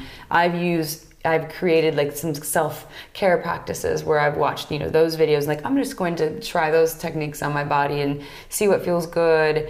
Um, because I do believe, even if I'm not super horny, um, I do believe a little bit of like a erotic self care practice keeps me embodied and feeling really vibrant. So I definitely try to incorporate that, it's even a if tonic. Yeah. just get get some energy flowing. yeah, even if it's just like a little bit, and um, yeah, I'm, and it just fuels me. You ever seen a website called Hysterical Literature?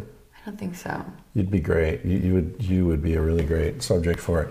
It's um it's this photographer named Clayton Cubitt, really interesting guy, uh, very cool guy. But anyway, it's this project he does, um, and it's a woman sitting at a table reading from her favorite book with a microphone, and you know it opens up. It's just a shot like where you are right now, you know, the, from the waist up at this table, and uh, the first one I saw was a woman named Danielle, and she's reading uh, from a Tom Robbins book, uh, Even Cowgirls Get the Blues, I think. And she says, This is Tom Robbins, Even Cowgirls Get the Blues. She starts reading, and you can see she's getting, she starts to get a little distracted, and then, but she keeps reading, and then, you know, a little more. There's someone under the table. Ah, with while a- she's doing. with a is that what they do for all their? Ah, And the women eventually. they have an come. orgasm. They're like, oh, Yeah. still trying to read. And then, you know, when they come back from it, they're like, that was skinny, you know, with Tom Robbins, whatever. so, so it's this really sort of beautiful thing because Yeah. you're seeing someone have an orgasm and they're sort of struggling against it, Yeah. but in a friendly way. That's I think I have heard or, or seen an image of it or something. That's yeah. Yeah, I think there are only like maybe 13 or 14 women who have done it. But the funny thing is, I was in New York, uh, this is three or four years ago, um, and I, I gave a talk at the New School for Social Research, and then the professor invited me out to uh, dinner with some of his favorite students, you know, our grad students. And um, down at the end of the table was this woman that I like, like, man, I feel like I know her. Where have I, where have I met her?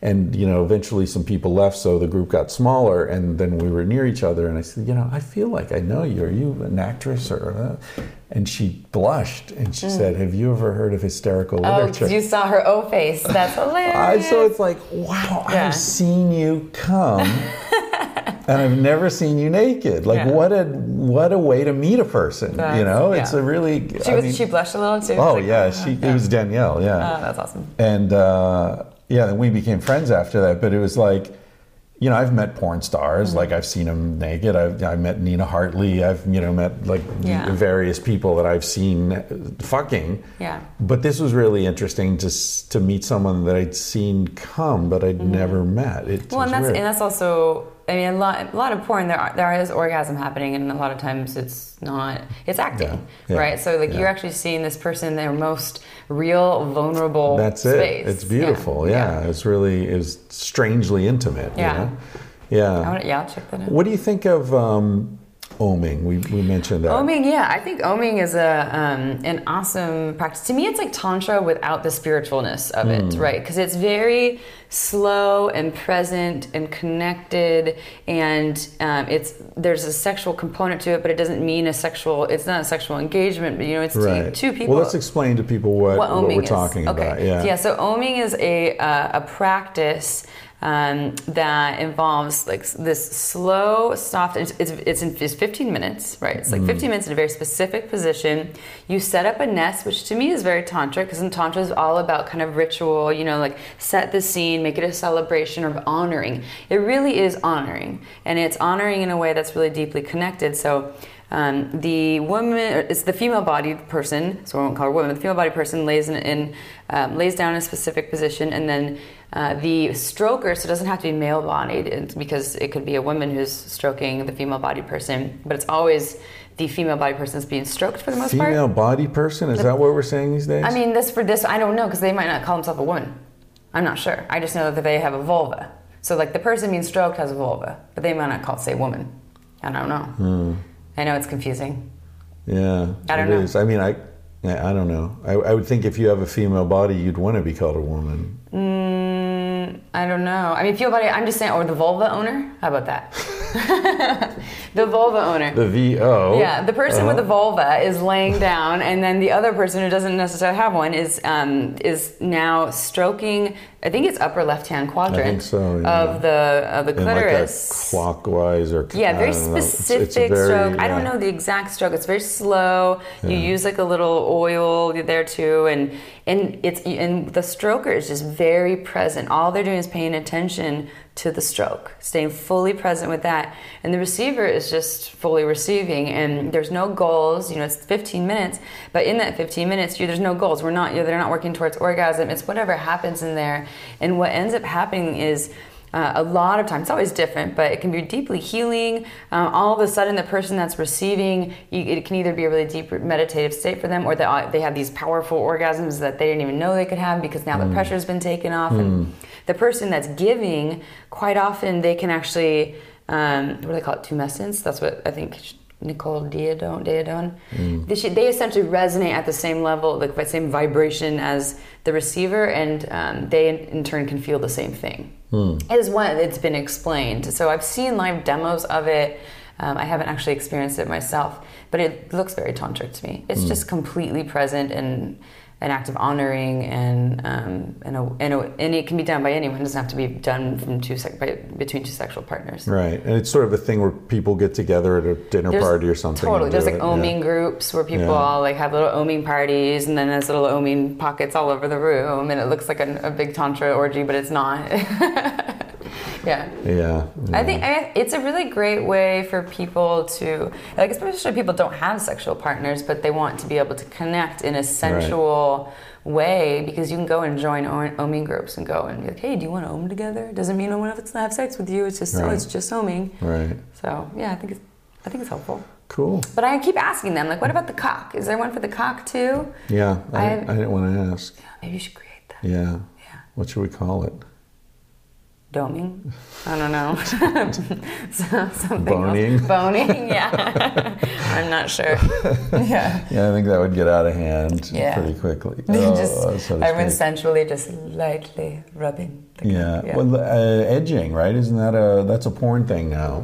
Edging, you know, you know, so building, building up and then not giving the orgasm. Well, yeah, or Yeah. or like, very limited stimulation. Yeah. So like if you're going to come, this is all you're getting. Yeah, like a tease. See what you can do. Yeah. yeah, we can just build people up. They're like, oh, I really want it even Yeah, more. Yeah, yeah. And, and and edging also can lead to more powerful orgasms because Right. you build it up and then you don't get it, and you build it up, and you don't get it, and then you finally get it. You just built up so much energy that is can be more powerful. Right, takes exactly.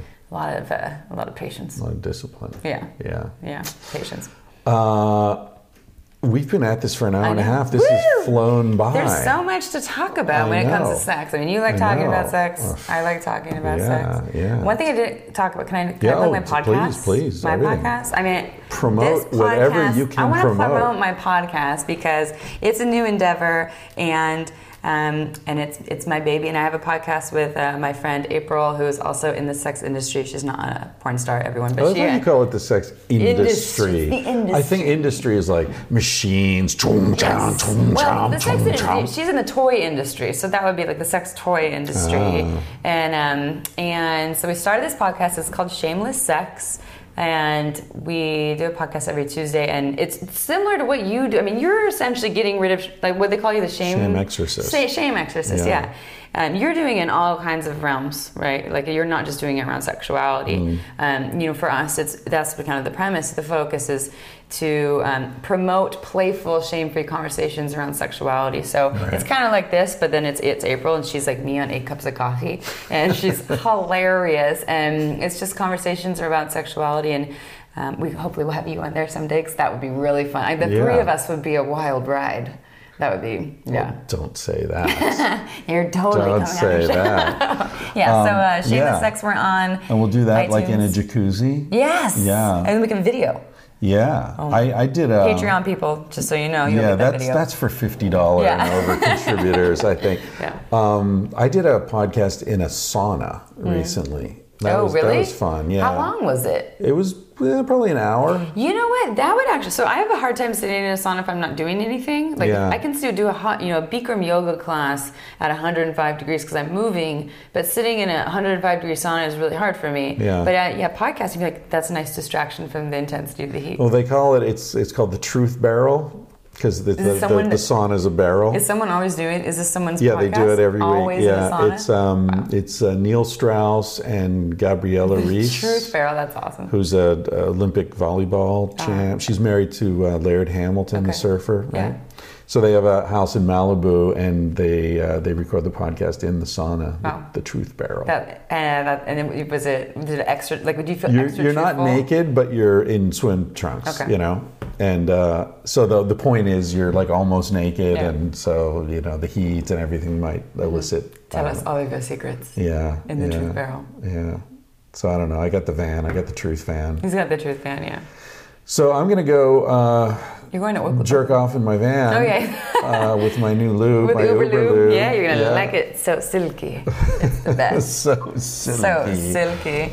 Uh, okay, so you talked about your podcast. A podcast, It's Shameless, Shameless Sex. Sex. You can find us at shamelesssex.com or look up Shameless Sex on iTunes. And what about people like who might be on the West Coast who want to attend your workshops, Workshops? or, Workshops or are at- fly you in Ooh, fly me in, for everyone. their anniversary party where you're going to teach all the women to deep throat or something. Yeah, deep throat skills. Uh, so you you can if you're in the Bay Area, I teach workshops regularly at uh, my shop at Pure Pleasure. So um, you can find us at purepleasureshop.com In Santa uh, in Santa Cruz, yes. And if you want to get a hold of me, you can just find me through the Shameless Sex website, and you can just email through there, and it will go right through me, or to not through me, it'll go right through me to me at shamelesssex.com. Cool. Yeah. All right. This has been Thank fun. Amy. Yeah, yeah. it has. Thank it's you. been great. Mm-hmm. I hope you enjoyed that conversation as much as I did. Thank you to everybody who supports the podcast through patreon.com. You can decide how much you want to give the podcast a buck a month, five bucks a month, 10 bucks a month, or you can get completely crazy and give 20 bucks a month or more. Or you can give nothing. If you don't have any cash, don't worry about it. Just enjoy the podcast and tell your friends. Thank you to Basin and Range for that opening music at the beginning of the podcast. Very funky little tune there uh, called The Bright Side of the Sun, I believe. You can find out more about them at basinandrangeband.com. If you want to talk about the podcast with other listeners, a good place to do that is on Reddit. Just search Tangentially Speaking, all one word. There's a community of a couple hundred people in there chatting about the episodes. I drop in occasionally and say hello, answer questions, whatever. Uh, thanks to Shore Design t shirts. Our garage is full of them. My mom has them all organized as only she can. Julie, thank you to Julie, my mom. She'll send those t shirts out to you if you order them. Everything we've got in stock is from T- Shore Design t shirts in Thailand, and you can check out their webpage as well for other designs. Thank you to Carsie Blanton. You can find out more about Carsie Blanton at carsieblanton.com, C A R S I E B L A N T O N.com. She wrote and performed the song you're about to hear, which is called Smoke Alarm. And it's a reminder to carpe fucking diem while you still can, because, ladies and gentlemen, you're going to die one day. Here's to you, Bennett. He said, Baby, what's a big deal? Feel what you wanna feel. Say what you wanna say. You're gonna die one day. For example, I could kiss you just because I want to. What's the difference if you turn away? I'm gonna die one day. Why do you waste your time thinking about your reputation? Trying to meet an expectation, wondering what they're gonna say.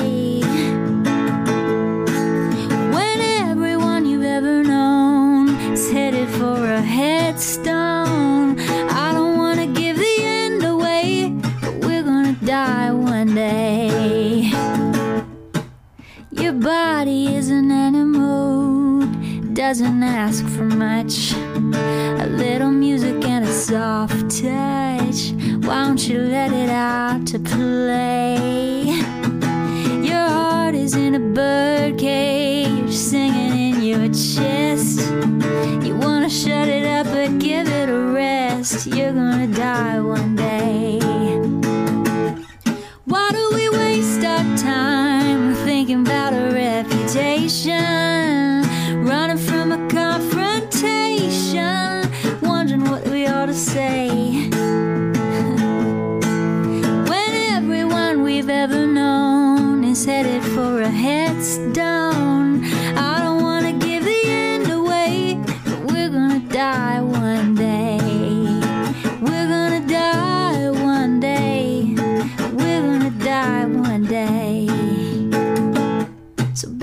What's a big deal? If you wanna be free, say what you wanna feel.